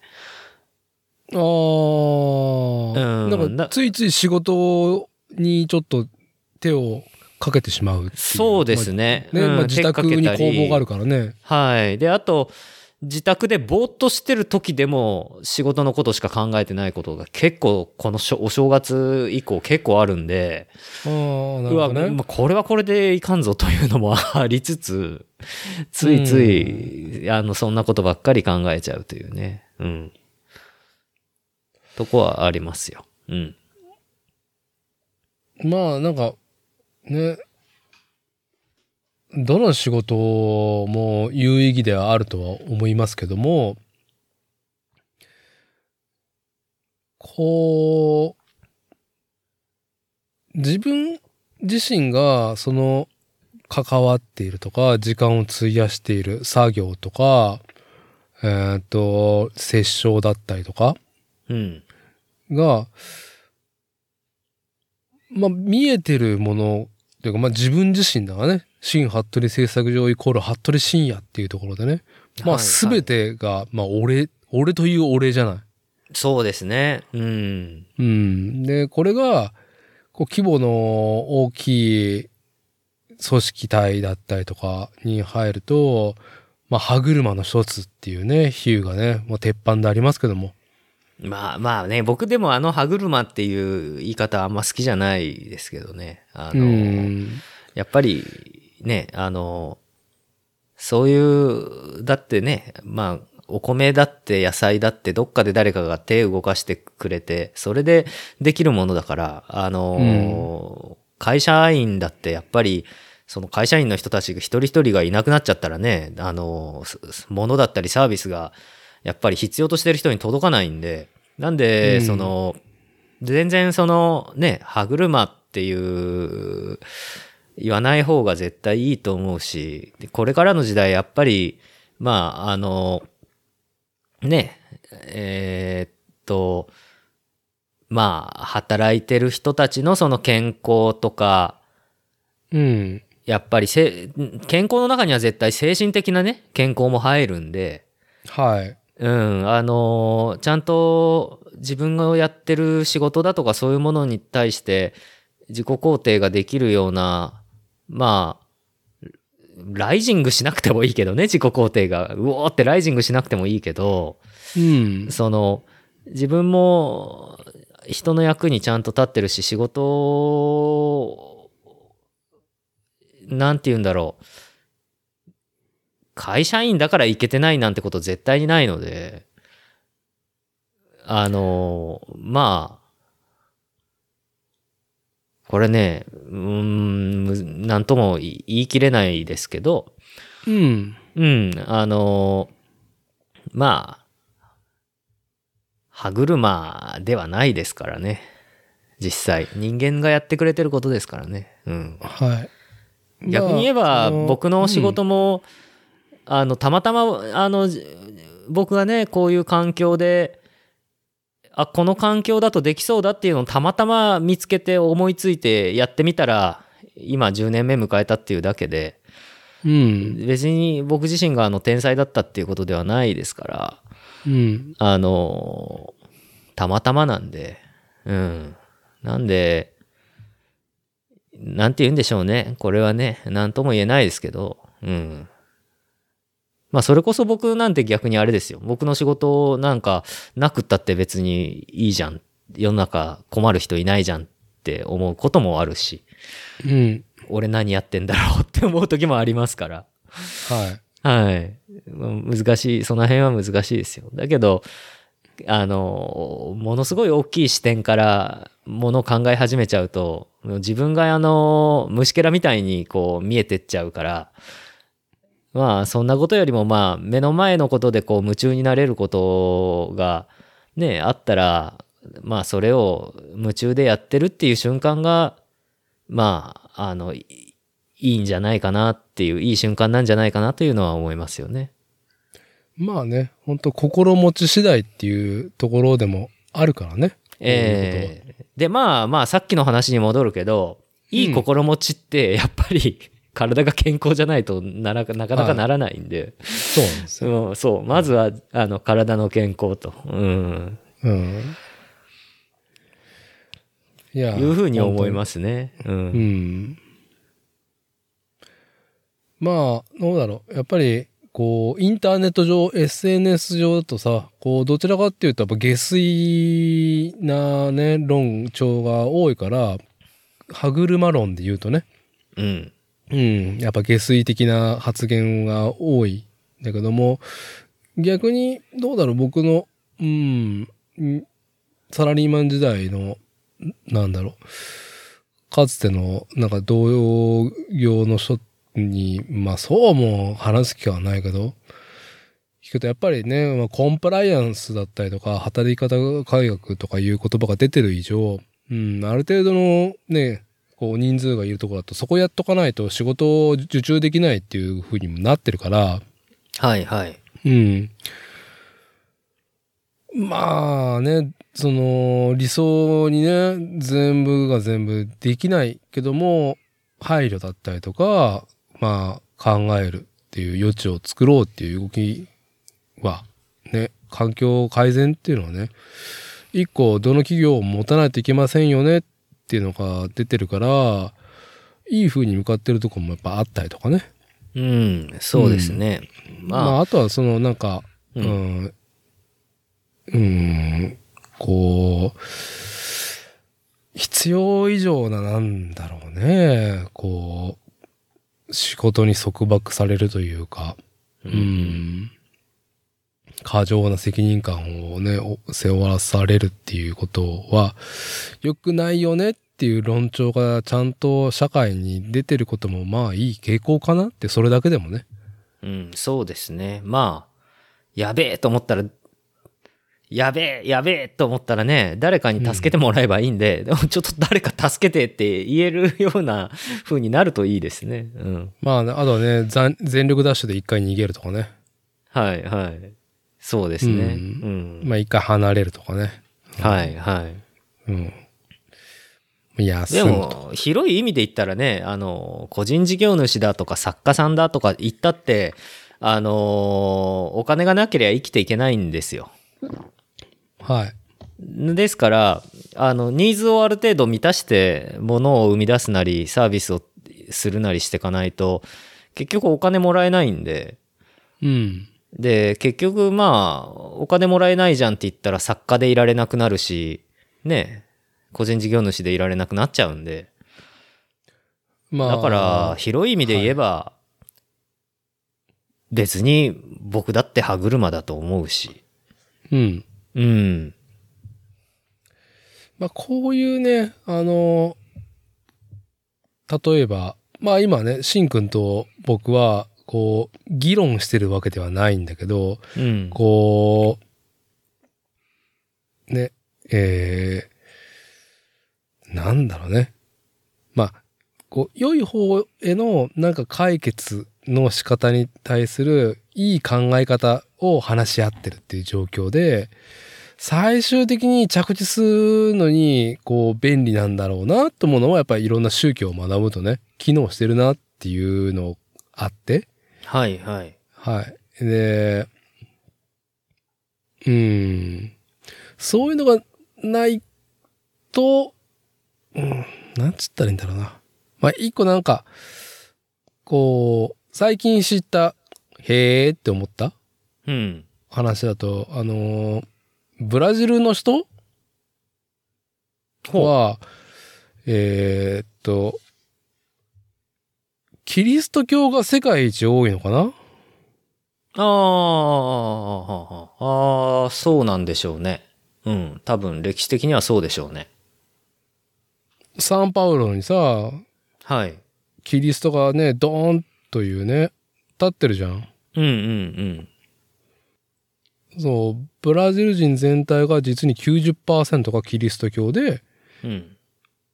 その中で74%がカトリック、15%がプロテスタントなどっていうね。はいはい。で、こう、へえって思った価値観で、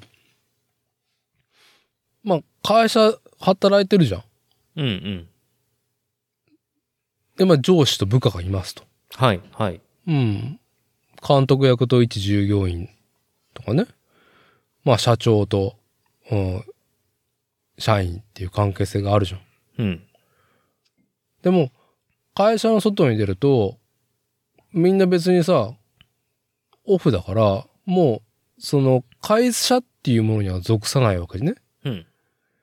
会社から出ると、もうみんな神の子だから、一番偉いのは神様。うんうんうん。だから、神の子である我々は、もう別にね、会社から出ると、もう上司でも部下でもないみたいな。っああ、なるほどね。ていうのが徹底してるんだって。うーん。なんか、ああ、一神教らしさの、なんだろう、うん楽観的一神老感だなっていう、うんうんううん。ん一神教感か。だな。いいとこですね、それはね。間違いなくね。うん。うん。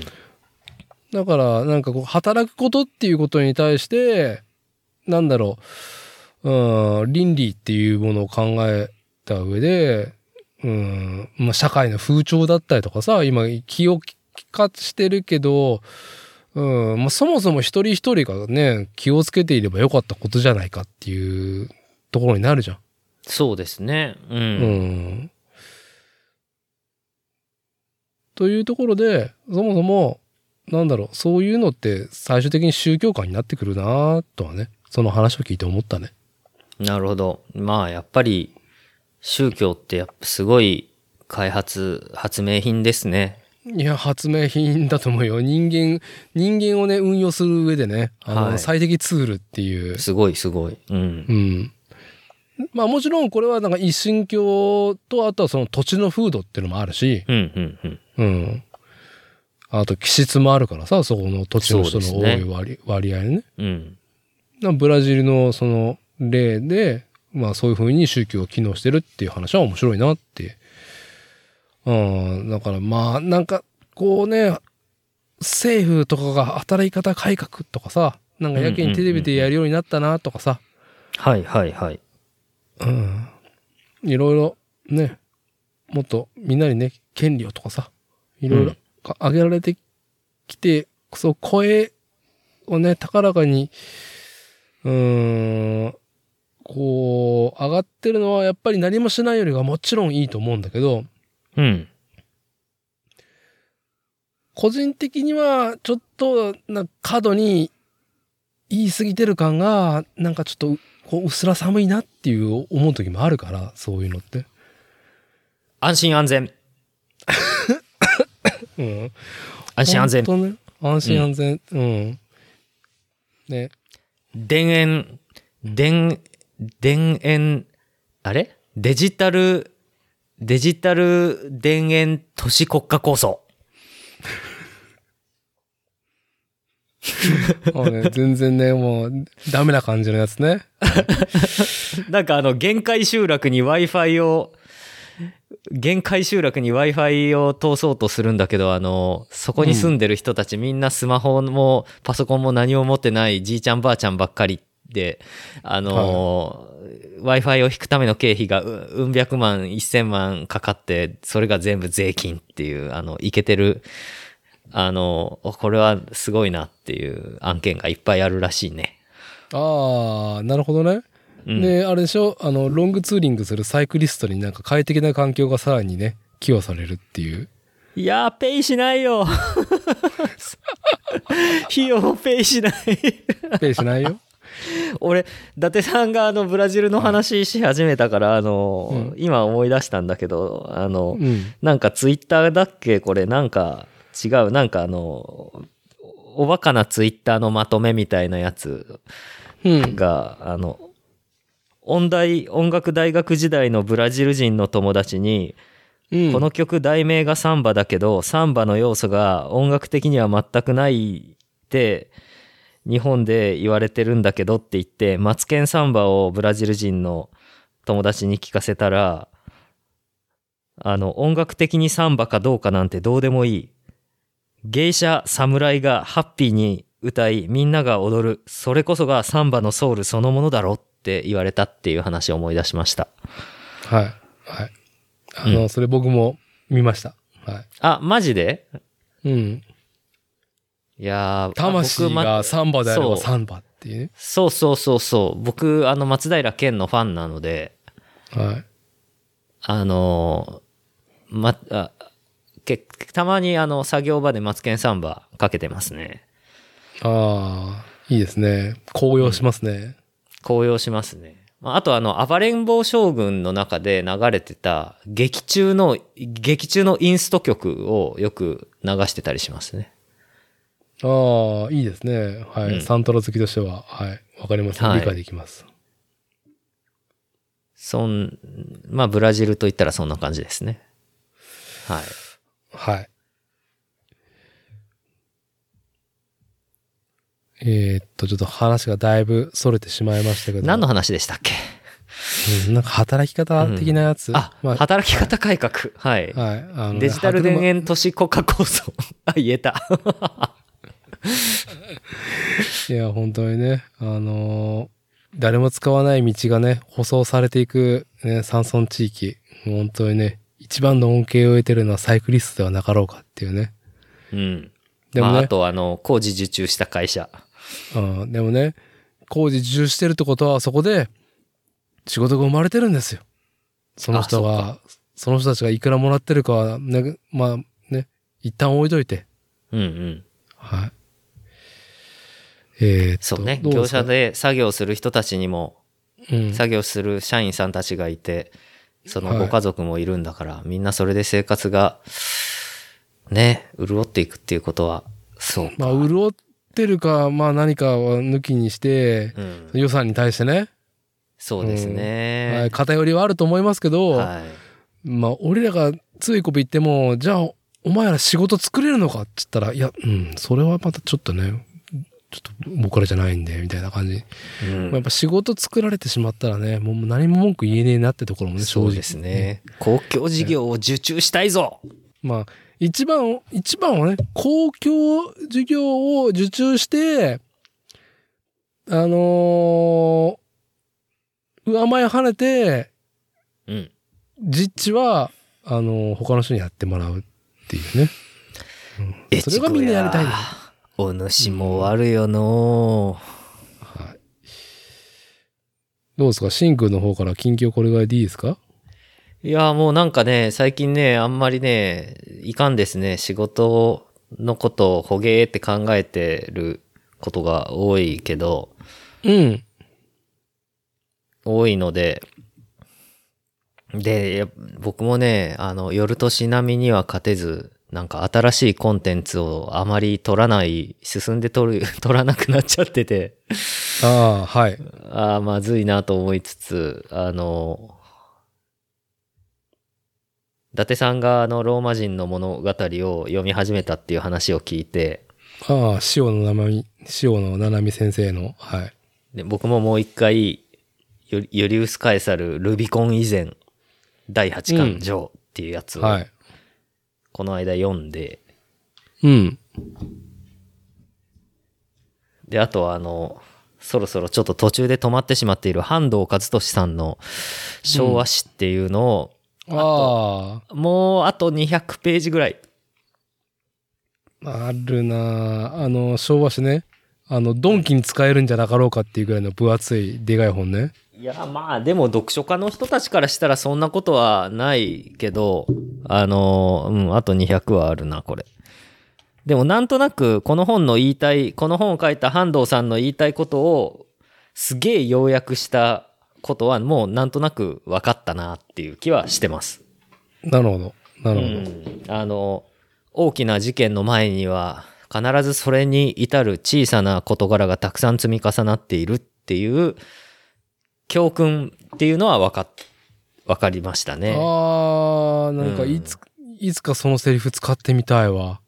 うん。その、そのセリフ一回、一回どっかで使いたいわ、それ。うん。ま人生のあ、中で。ね、この半藤和俊さんっていう人は本当にすごい方ですね。あの、僕、あの、自分の家で仕事してますから、あの、お昼ご飯自分家なんですよ、毎日。はい。当然のことながら。うん、で、はいあの、まあ、大体ね、12時過ぎに仕事を 一旦切り上げて、うん。あの、その次に、もうご飯食べ、食べるんだけど、大体うち NHK を見てるんで、ずっと。うんあ、のー木曜日には、あのー NHK の人気番組のあの、サラメシの、サラ飯あのー再放送がお昼やってるんですよね、木曜日はやっ。てるね。はい。うん。僕はあれ昼飯食いながら見るのが大好きで、いいですね。うん。あの、いろんな職種の人たちのいろんなと、ところが、職場のね、工場の中とか見るだけでも楽しいですからね、テレビに映る。うんうん。うん。で、どんなとこ、どんな部屋でご飯食べてんだろうとか、で、社員食堂があるところなんか、まあ、すごい、あ、楽しそうだなとか、うん、あの、見てたら、あの、ね、こう、亡くなった著名人の人の好きだったお昼ご飯の特集ってあるじゃないですか。知ってます、あの、お？あの人も昼を食べたって言って始まるコーナーで、うん。あの、まあ、それこそこう、例えば、あの、黒沢明さんとか、はい。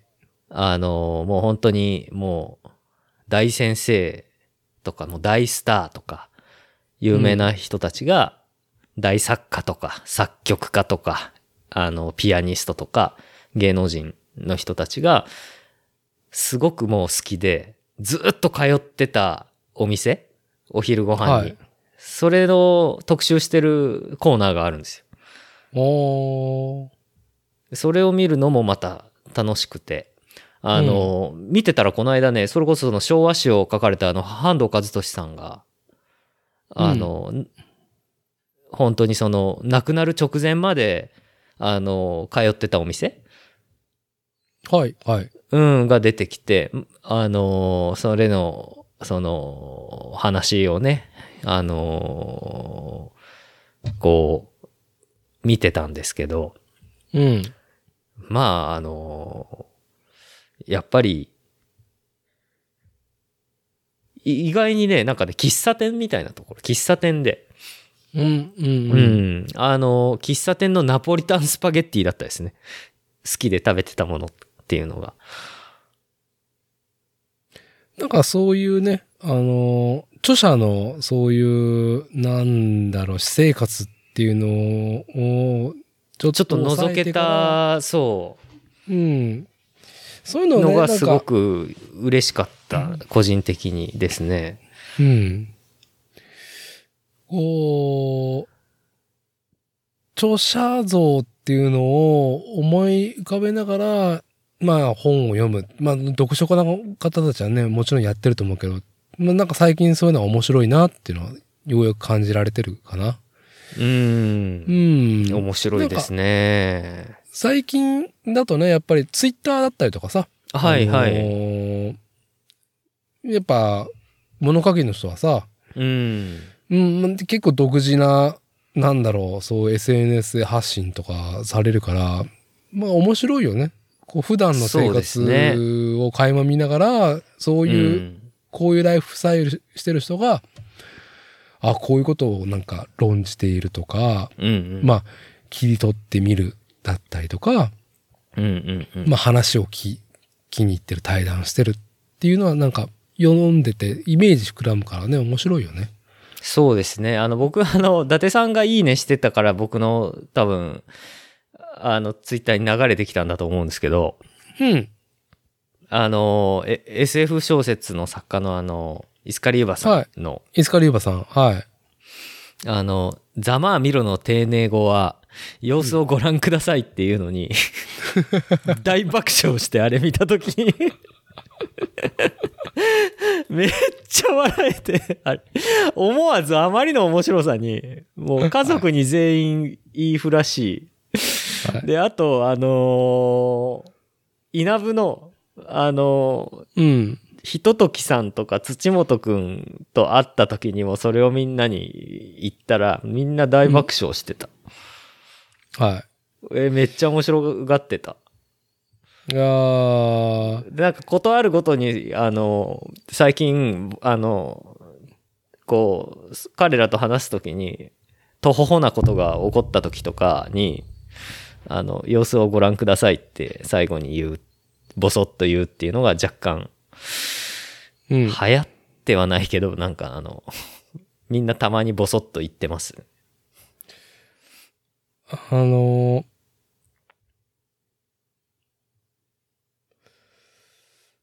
そうね。いや、イスカリーバさんはね、まあ、やっぱり、こう、ユーモアがある方は本当賢いなってね、常々思うんですけど。そうですね。うん。こう、やっぱりね、こう、やれ政府がとかさ、あの、うんやれ日本がっていうことをつらつらと何かその、まあ下水の国庫をね、こう、ひねるみたいなことはね、やっぱり、こう、ユーモアを含んでいる方はあまりしないもんね。あの、文章書く方は本当に。まあ、言ってどうなることでもないですからね。あの、うん、ぬかたの、ぬかたのしょんべんっていうことわざがありますからね。あそれどういうこと？仰向けになってしおしっこをすると自分にかかるっていうことわざですけど。ああ、いいプレーですね。まあ逆に、ある意味。えーまあ、でもこれだお男子ですね。うん。はい。男子ねオス、はい。オス、オスの、オスのオス特性をのホモサピエンスの、あの、はいことわざですけれども、ぬかたのしょんべんとか、まあ、まあ、あとは、あの、天に向かって唾を吐くとか言いますね。ああ、それですね。そっちの方自分にはい落ちてきますからね。はい。そういうことはね、してもしょうがないですからね。う。うんん。いやね、イスカリユバさんのね、本当にいろんな、ウェブで読めるやつもあるし、まあ本当人間たちの話はね、もう皆さんなんかね、短編集なんてサクサクって読めると思うし、ぜひ読ん、ね、ぜひ読んでほしい。伊達さん読んだ？もちろん、いい、僕読んでないや。読もう。おいくつか読んでるよ。えー、そうなんだ。いや、僕ね、SF あんまり読まないので、あの、もう映画でスター・ウォーズ見たぐらいですね、SF って言ったら。ああ、なんだろう。あの、まあもちろん、イスカリユバ氏を知ったのは、ポッドキャスト番組引用でね、散々あの二人が言ってるから、ユバユバ氏。うんゆばゆばしいって言ってるから。うん。あの、文章として、すごい特徴的だから、ほう、文、文章が特徴、特徴的。文体がね、文体が。まあど、どんな方もそう特徴あると思いますけど、はい、はい。うーん、なんか読んでて気持ちいいとか、うん。こういう言い回しが、なんか、うん、なんちってらいいんかな。文字数がかかりそうなことを割としすごく少ない文字数でビシッと言ってくる？のもあるし、その、ディティールの見せ方だったりとか、はい、はい。うん、なんかその、突飛な展開、ストーリーで持ってくよりか、はい。なあまあ、楽な言葉を言うと情緒というか。はあ。人間たちの話は本当にいいよ。心地いいですよ。えー心地いい読んでて。ちょっと新しいコンテンツをちゃんと取り入れるっていうことで僕も、うん、読んでみます。そうね。その本当に昭和史っていうね。まあ本当にある意味、マッチョなやつをね、今読んでると思うから。うん、でも自分歴史小説好きだから、あの、マッチョなやつしか読んでないんだよな、というのはちょっと思いますね。うん。でも一応、うんうん遠い昔に村上春樹だって読んだことあるんだよ。うん。はい。あれもでもある意味、ま、もうなんかわかんなくなってきた。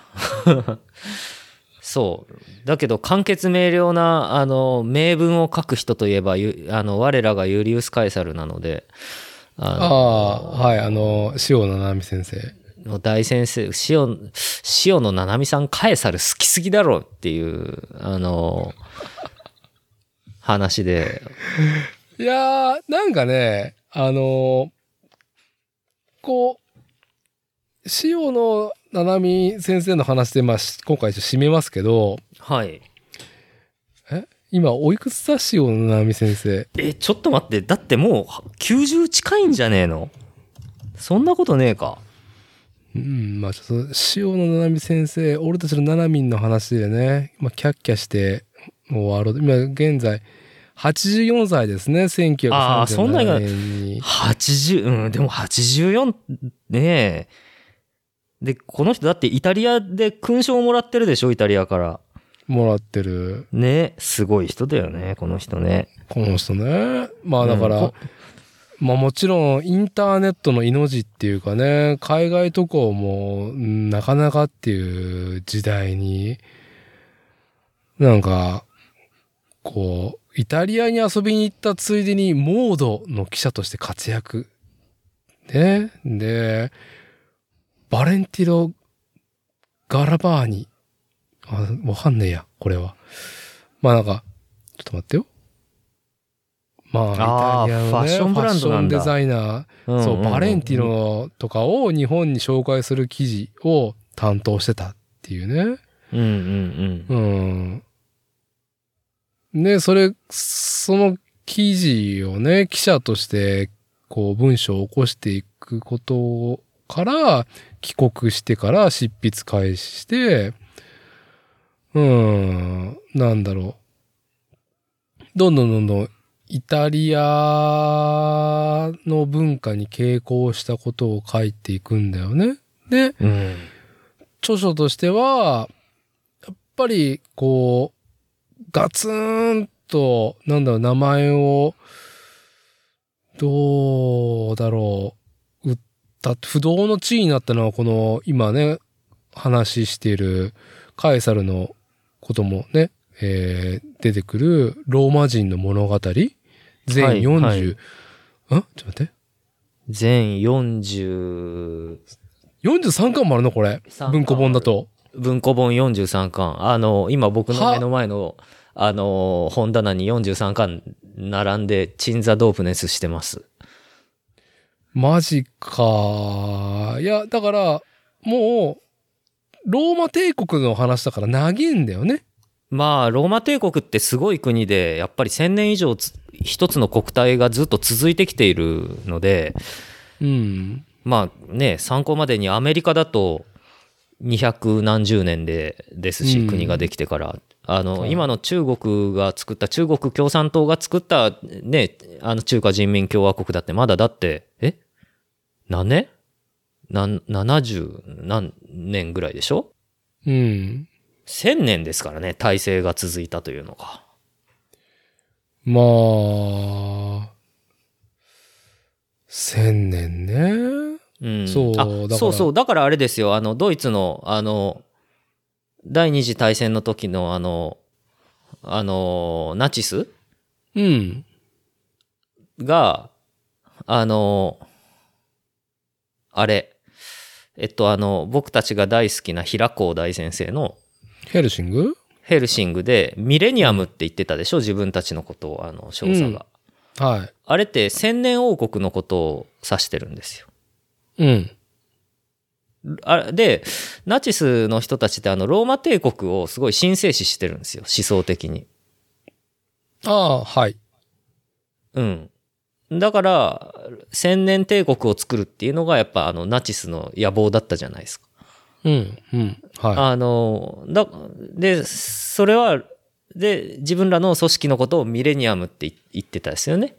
あの、ヘルシングね。ヘルシングでは。漫画のな世そ界うそうそう。の中ではね。それあの、ローマから来てるという。うんあの、漫画の中では言及されてないですけど、だから、まあ、ローマの史実っつってやっぱ古代ローマと中世と、あとなんか、もう一個何だっけ？大きく分けて。うんと古代ローマとお共和制のローマとその次、はい政のローマと帝政になって、はい。でその次にキリスト教が出てきて、あのーローマ帝国を、あのー東ローマと西のローマに分けてでであキリスト教にやられちゃって中世がやってくるっていうあああ、そういうだ順番ですね。うん。ね。まああの、古代ローマがもう先進的すぎたっていうね。そうですね。キリスト教に負けてローマ帝国が滅ぼさなされなければ、うん中世があんまり続かなかったんで、あのーローマ帝国がそのまま進んでいれば、16世紀ぐらいには、あの、人類はもう宇宙に行ってたっていう、あの、そういう歴史のイフを言う歴史学者もいるぐらいらしいので、はい。まあいろんな大パーツと言ってもいいぐらいのなんか謎技術がいっぱいあってね。ロストテクノロジーが山ほどあったっていうね。古代ローマの時に。すまあ、ロストテクノロジーというよりかは、あの、キリスト教がもたらしたテクノロジーの進化の停滞ですよね。あの、うんはい地球は平らですとか、はいはい。はい、あの、お風呂に入るきっかけを全、あの、みんなから奪って疫病が流行るとか、はい。はい。はい。公衆浴場はね、人の前で裸を晒すっていうことがキリスト教に反するってなって、あの、公衆浴場が全部は、あの、潰れて、で、みんなお風呂に入るきっかけをなくして、あの、おお風呂に入れなくなり、もう日本人、お風呂大好きな日本人からしたらもう、あの、もう不潔の極みみたいな文化で、そうね。うん。で、みんなで病気になって死ぬっていう。だからまあ、塩野波先生は、本当ね、あのーまあ、超古参の歴史不女子であり、長子さんの歴史不女子。まあ確かに。うん、であり、まあ、イタリア大好きっ子であり、もちろん、現代のイタリアも愛してるとは思われますが、現代のイタリアマジでかけしからんっていうことよく言ってますよ、著書で。ああ、そそう。ういや、まあ、あの、ローマ人の精神はキリスト教に潰されて死んだから、今の、あの、ロあの、イタリア人はマジでダメって言ってます。ああ、だから、やっぱ古代ローマ、だから、本当にね、巨根野郎、ユリウス・カエサルがね、活躍した時代にうっとりしてるんだよね。うっとりしてると思う。まあ、まあでも本当実際マジで、あの、スーパースターですからね、あの、ユリウス・カエサルは。僕も、僕も同感ですもん。一番歴史上のあの、超オス、超オスたちのね、あの、中でもやっぱユリウス・カエサルって一番クールですよね。だと僕は思いますよ。うん。だから、あの、そう、シン君が言ったように、こう、キリスト教が、えー、ローマの生活習慣とか技術をね、すべてもう平らにしちゃったっていうことで、まあ、うん。いろいろ変容が起きていくこともはいもちろん追ってるんだけど、あの、ナナミンは、こう、それより以前の古代ローマっていうのは、こう日本人に近しいことがこんあるんだよ、みたいな感じ。親近感湧くでしょみたいな感じ。私も大好きなの。古代ローマ人っていうのが読んでると、すっごい溢れてくるっていうね。なるほど。なるほど。うんい。やー、ね、いい、でもね、最近、あの、ウィキで知ったのは、あの、塩の七海って、七海っていう名前がついたのは、7月7日、七夕に生まれたから七海っていうね。嘘かわいい。ロマン、ロマンティストじゃない、ロマンティックな、ね、由来じゃないですか。あの、ああの、デヴィ夫人よりもある意味、あの、かっここ、かっこよ怖いばばあさんなのに。名前ロマンティックなんですよね。そんなね、あの、俺たちのナナミン、あれですから、あの、そんなロマンティックな名前の由来、7月7日に生まれたからナナミっていうね、のが古代ローマにうっとりしてるっていう、そういうね、作家性。歴史不女子。日本最古の歴史不女子。いやー、でも、なんか僕、まだそんなに、あの、著書読んでないけど、うん。えーっと、まあ、皇帝フリードリヒ2世の生涯、まあ、これはいはも、下巻に行ったぐらいしか止まって、止まってるし、うん。えーっと、あの、ベネチアの話？ああ、はいはい。ベネチア人、えっ、と、水の、あ、海の都の物語。はい。ああ、はい、そうです。はい。もう途中で終わってるんだけど、ええ。この、ローマ人物語全、えー、何巻だったっけ？43、40、43 巻。マジでそんなに43巻。あるの？これ。ある。すごい。よく書かれたなと思う。うん。すごいタフネス。ねえ。そう。まあ、1992年から2006年、うん。まあ、すごいわ。だ足掛けって、14年にかけてね。まあ。だってな、70歳、え ?60 後半から書き始めてるでしょ、これ。あすごいエネルギーですよね。あ。ねえ。うん。あ、でもこれってあれでしょ？あの、ハードブックだと15巻なんだけど、15巻。そのうんハードカバーだと15うん。巻で、そうですね。はい。文庫化したのが43巻。いやーそうですね43巻ね。あるうちの、今私が手にしてるのは、まあ、キュコン野郎、ユリウス・カエサルの話が、上中下ってあるんだよね。8、9、10がうんうんうんカエサルの話なんだよね。あのね、でもね、どうだろ6巻ぐらいから読んだ方が良かったかもしんない。カエサルを知るために。ああ、だから、その、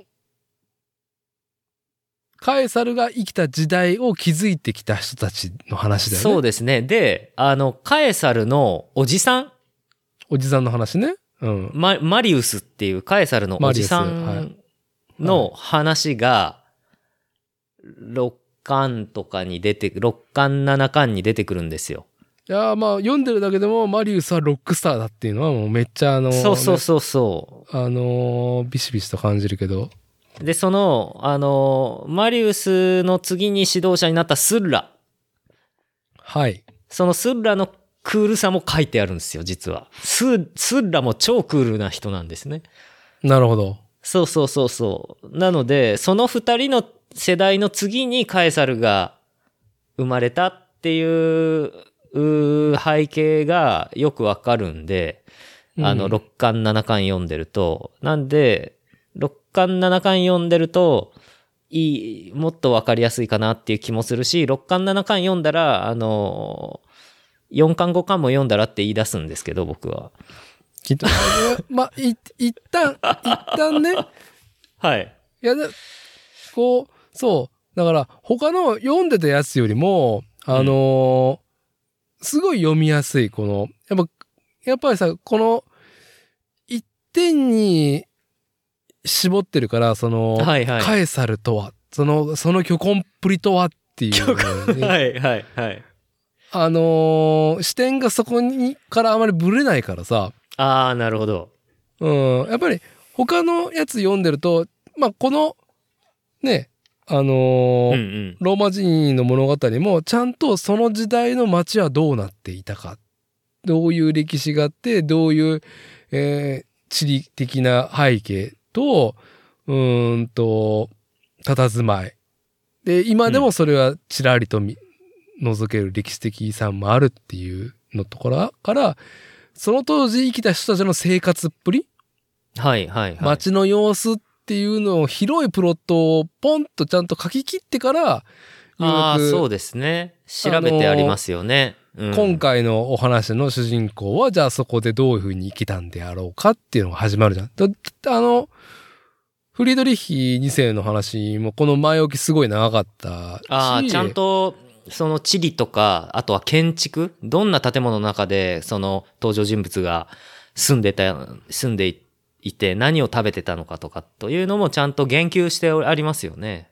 そう、だから、んまどういうふうにその都市が作られたとか、はい。あのーベネチアだったらどういう海流だったりとか、島の配置があってって、どういうふううんうんにうん場所場所が機能してたかって。まあ、ローマ人の物語でも、ローマがどういうふうな当時街の機能を果たしていたかっていうはいのをちゃんとね、すごく、あのー描いていて、今だとすぐさ、Google マップとか Google Earth でピュイーンってさ、映像でさ、さらに、あ、伊達さうんんなかなか実践的な楽しみ方してますね、それは。いいですね。そう、ピュイーン衛っていくと星写真見れたりとか。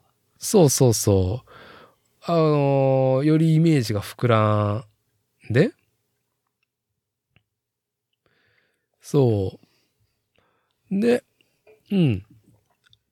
まあでも、本当にね、ローマ人物語はね、まあとりあえず今だ、ロードストに、あの、留学うんしたっていうところ、青年期だよね、カエサルの。ああ、ああ、じゃあ、うんあの、あれですか、あの、す僕が大好きなあの、スッラの名言がもう出たわけですね。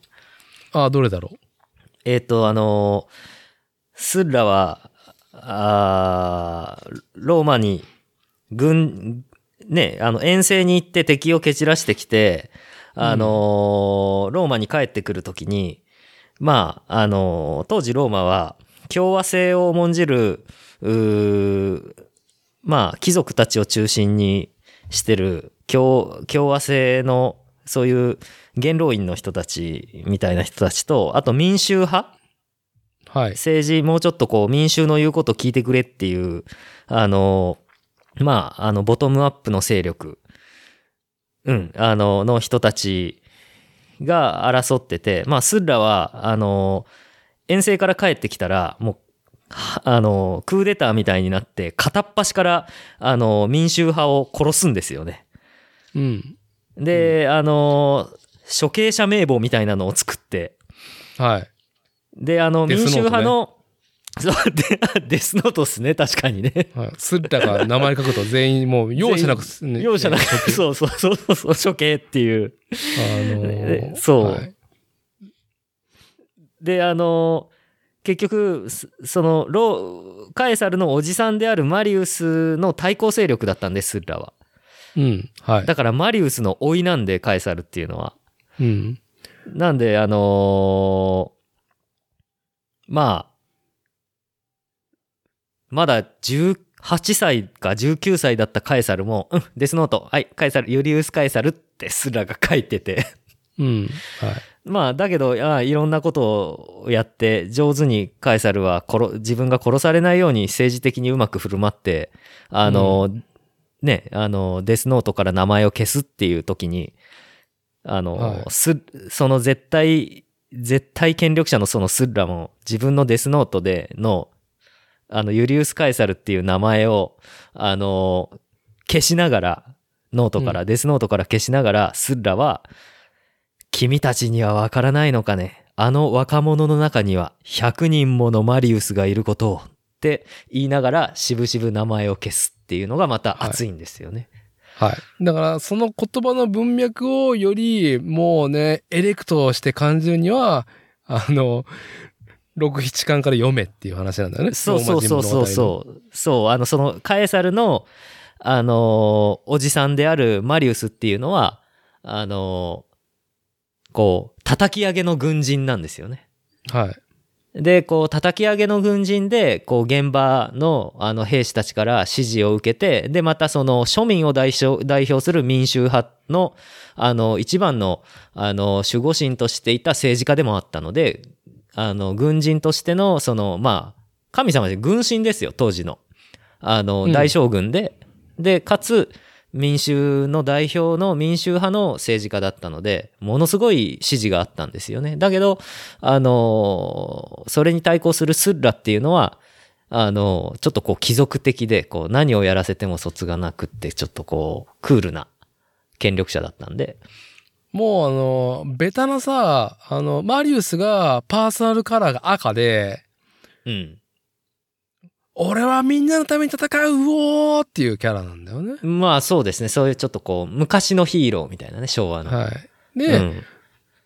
スッラは、もう、鉄板の、その、ね、燃え燃え、燃え上がるね、闘志の、こう、パーソナルカラー赤の主人公に対して、対局、対となるパーソナルカラーがブルーで、まあ、クールに、うん。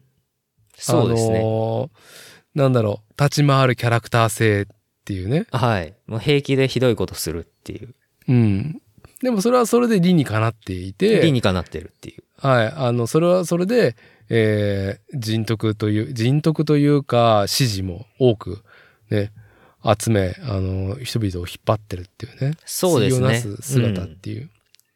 どっちもリーダーシップはすごいんですよね。マリウスもスッラもね。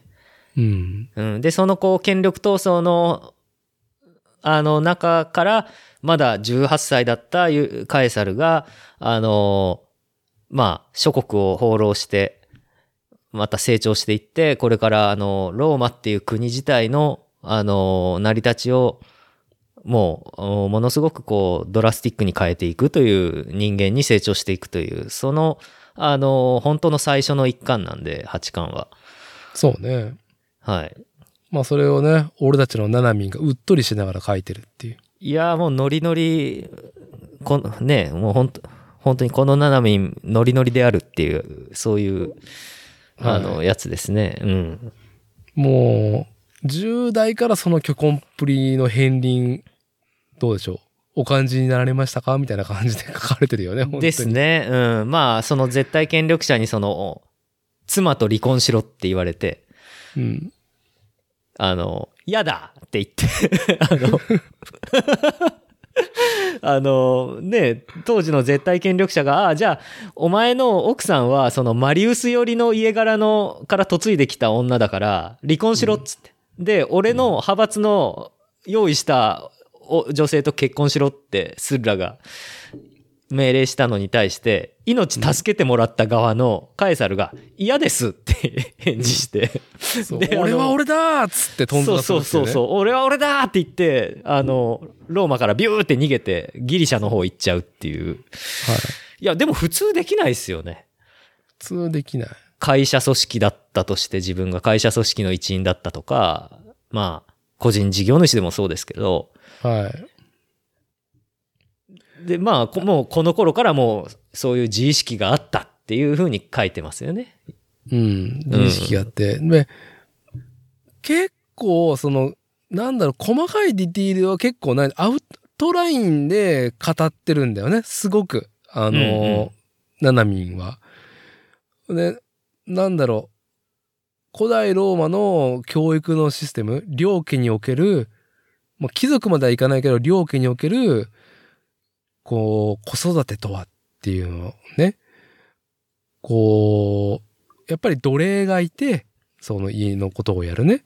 で、うんうん奴隷の子供たちと共に学ばせ、はい。ね、あのー体も鍛えっていうね、うん子供からの、その、なんだろう、こう、グルーヴ感を作っておくと、そうやって何か、こう、体制に立てつくとかいうときに、もう、絶対の信頼を受ける部下がすぐそばにいるっていうね。うん、腹心になるんですよね。あの、その、奴隷っていうとどうも歴史上やっぱりあの普通にこう歴史をあんまり意識してあの見てない方たちっていうのは奴隷っていう風にイメージするとあのどうしてもあのアメリカ大陸に連れてかれたアフリカ人の黒人の人たちの奴隷をイメージするかもしれないですけれども、ローマ時代の奴隷っていうのは違いますからね。あのそ、奴隷出身の皇帝すら出てるはずなんで、ローマ帝国の歴史では。あの、ええ基本、なんだろう。うーん。こう、すべて根こそぎ奪うってことをしないんだよね、しないですね。うん。あまあ、理にかなってますし、そっちの方が。あのー、奴隷のある程度、何年か勤めてくれたら、もうあの、普通のローマ市民に格上げになったりするし。うん。うん。だけどやっぱりその両家のね、さっきの伊達さんの言ったように、あの、政治の世界を目指すっていう、あの、す当時のローマっていうのは、あの、政治家と軍人っていうのは、あの、両方やらなきゃいけなかったので、政治家、うんうん。まあ今もう、あの、今の世の中っていうのはもうシビリアンコントロールですから、あの、すね、文民、あの、政治家はみんな文民だし、あの、軍事を司る人は、まあまあ日本だとちょっとまあ日本っていうのは特殊な国なので、あの、ね、自衛隊とかだとまた別になっちゃうんだけど、あの、当時のローマ帝国ってあの政治家と軍人を両方一人の人間がやらなきゃいけなかったので、まあ、だから、今はね、現代でおける、あの、ロシアのプーチンだよね。プーチン、あ、そう、そうですね。はいで。も元元 KGB でね、あのもう悪口言うと夜どんどんどんってドア叩いてくるやつですよね。そう、完全に、あの、叩き上げの軍人で、まあ、軍人でもちゃんと、その、昇格できる、あの、キャリア積んでこれるっていう人が大統領になってるっていうね、はい国家性っていうか、おや、誰か来たようだってやつですね、夜中に。うん。あの、そういうのが、まあ、なん、なんだろうね。スタンダードっていうか、まあそういう時代だったっていう。うん、ことみたいですね。いやーまあそんな中で奴隷の人たちっていうのはまあはい。小さい頃から主人のご子息と同い年ぐらいから育てられて、あの将来は、あのもう常にその出世するために、長男が出世するために常にその長男の傍らにいて、うんあの難しい仕事をやるっていう、そういう重要なポストを、まあ、出世できるっていう、そういうシステムだったですね。そう、だから、まあ、さっきもね、ロストテクノロジーだったりとか、はい。まあ、話したけど、古代ローマの概念っていうのが、もう今の現代においても先進的すぎるだろ、その考え方っていうね。うんうん、と、その実地はい。うん。あの、政府運営する上でとかさ、うん。国を運営する上でとかさ、うん。コミュニティを形成する上でっていうのをね。まあ、なんか、で、そこで活躍する男たち、オスたちがやっぱね、はい。はいみんな眩しくて、うん。ああ、歴史不女子、ナナミンがうっとりしながら執筆しているローマ人物語シリーズ。えー、伊達さん、これから初見なんて羨ましいな。ああ、それぐらい。うん。って言ってみたかった、俺も。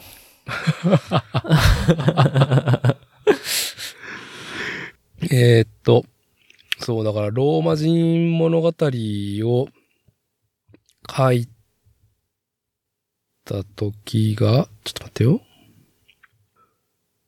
92、8、30年前。まあ、だから、塩野七海先生あ50代とかまあ50、50代で執筆し始めた、ね、古代ローマというかまあ、ローマ人にうっとりシリーズね、長編。うん。いや、まあちょっとね、おすすめは、ユリウス・カエサルの、まあ、発刊からってところで、私は読み始めていますよっていうところで。うん。うん。これ男性だったらね、まあね、この虚根っぷりにね、うね、俺もう、なんかこう、なんだろう。おカエサルさんとこで自分も働きたいっすみたいな感じになるっていうね。うん、ねえ本当に、そう。うっとりするような。そうですよね。うん。いや、やばいっすよ。なかなかね、すごい、処世術、処世術にもなるなっていう、あの、ところがあります。うん。うん。はい。じゃあ、おすすめのね。まあ、だいぶ前の作品ですけども、で、まあ、歴史を勉強するとかではなくて、やっぱ人類の、やっぱね、こう、うーん、まあ、オスの、一個の何か完成体みたいなものをね、まあ、あの、グラップラーバキに言う、ハンマー裕次郎をめでるみたいな感じで、ローマ人物語のユリス・カエサルをめでるっていう、まあ結構僕の中で同意義だなっていう感じで今読んでるところ。そうで。すね。うん。クレオパトラなんか出てきますから、伊達さん。あら、そそう。クレオパトラとのその、あれですよ、愛人関係のこ、ととか、出てきますあるわ。007も真っ青なね、あのーもうアクションあり、あのー恋愛あり、はい。みたいな、はい。歴史スペクタクルが、もうね、あの、恋に仕事に大忙しっていう。なるほど。はいはい。じゃあ、まあ、塩野七海著、ローマ人物語の、えー文庫本の発刊、ユリウス・カエサル、ルビコン以前、ジョ。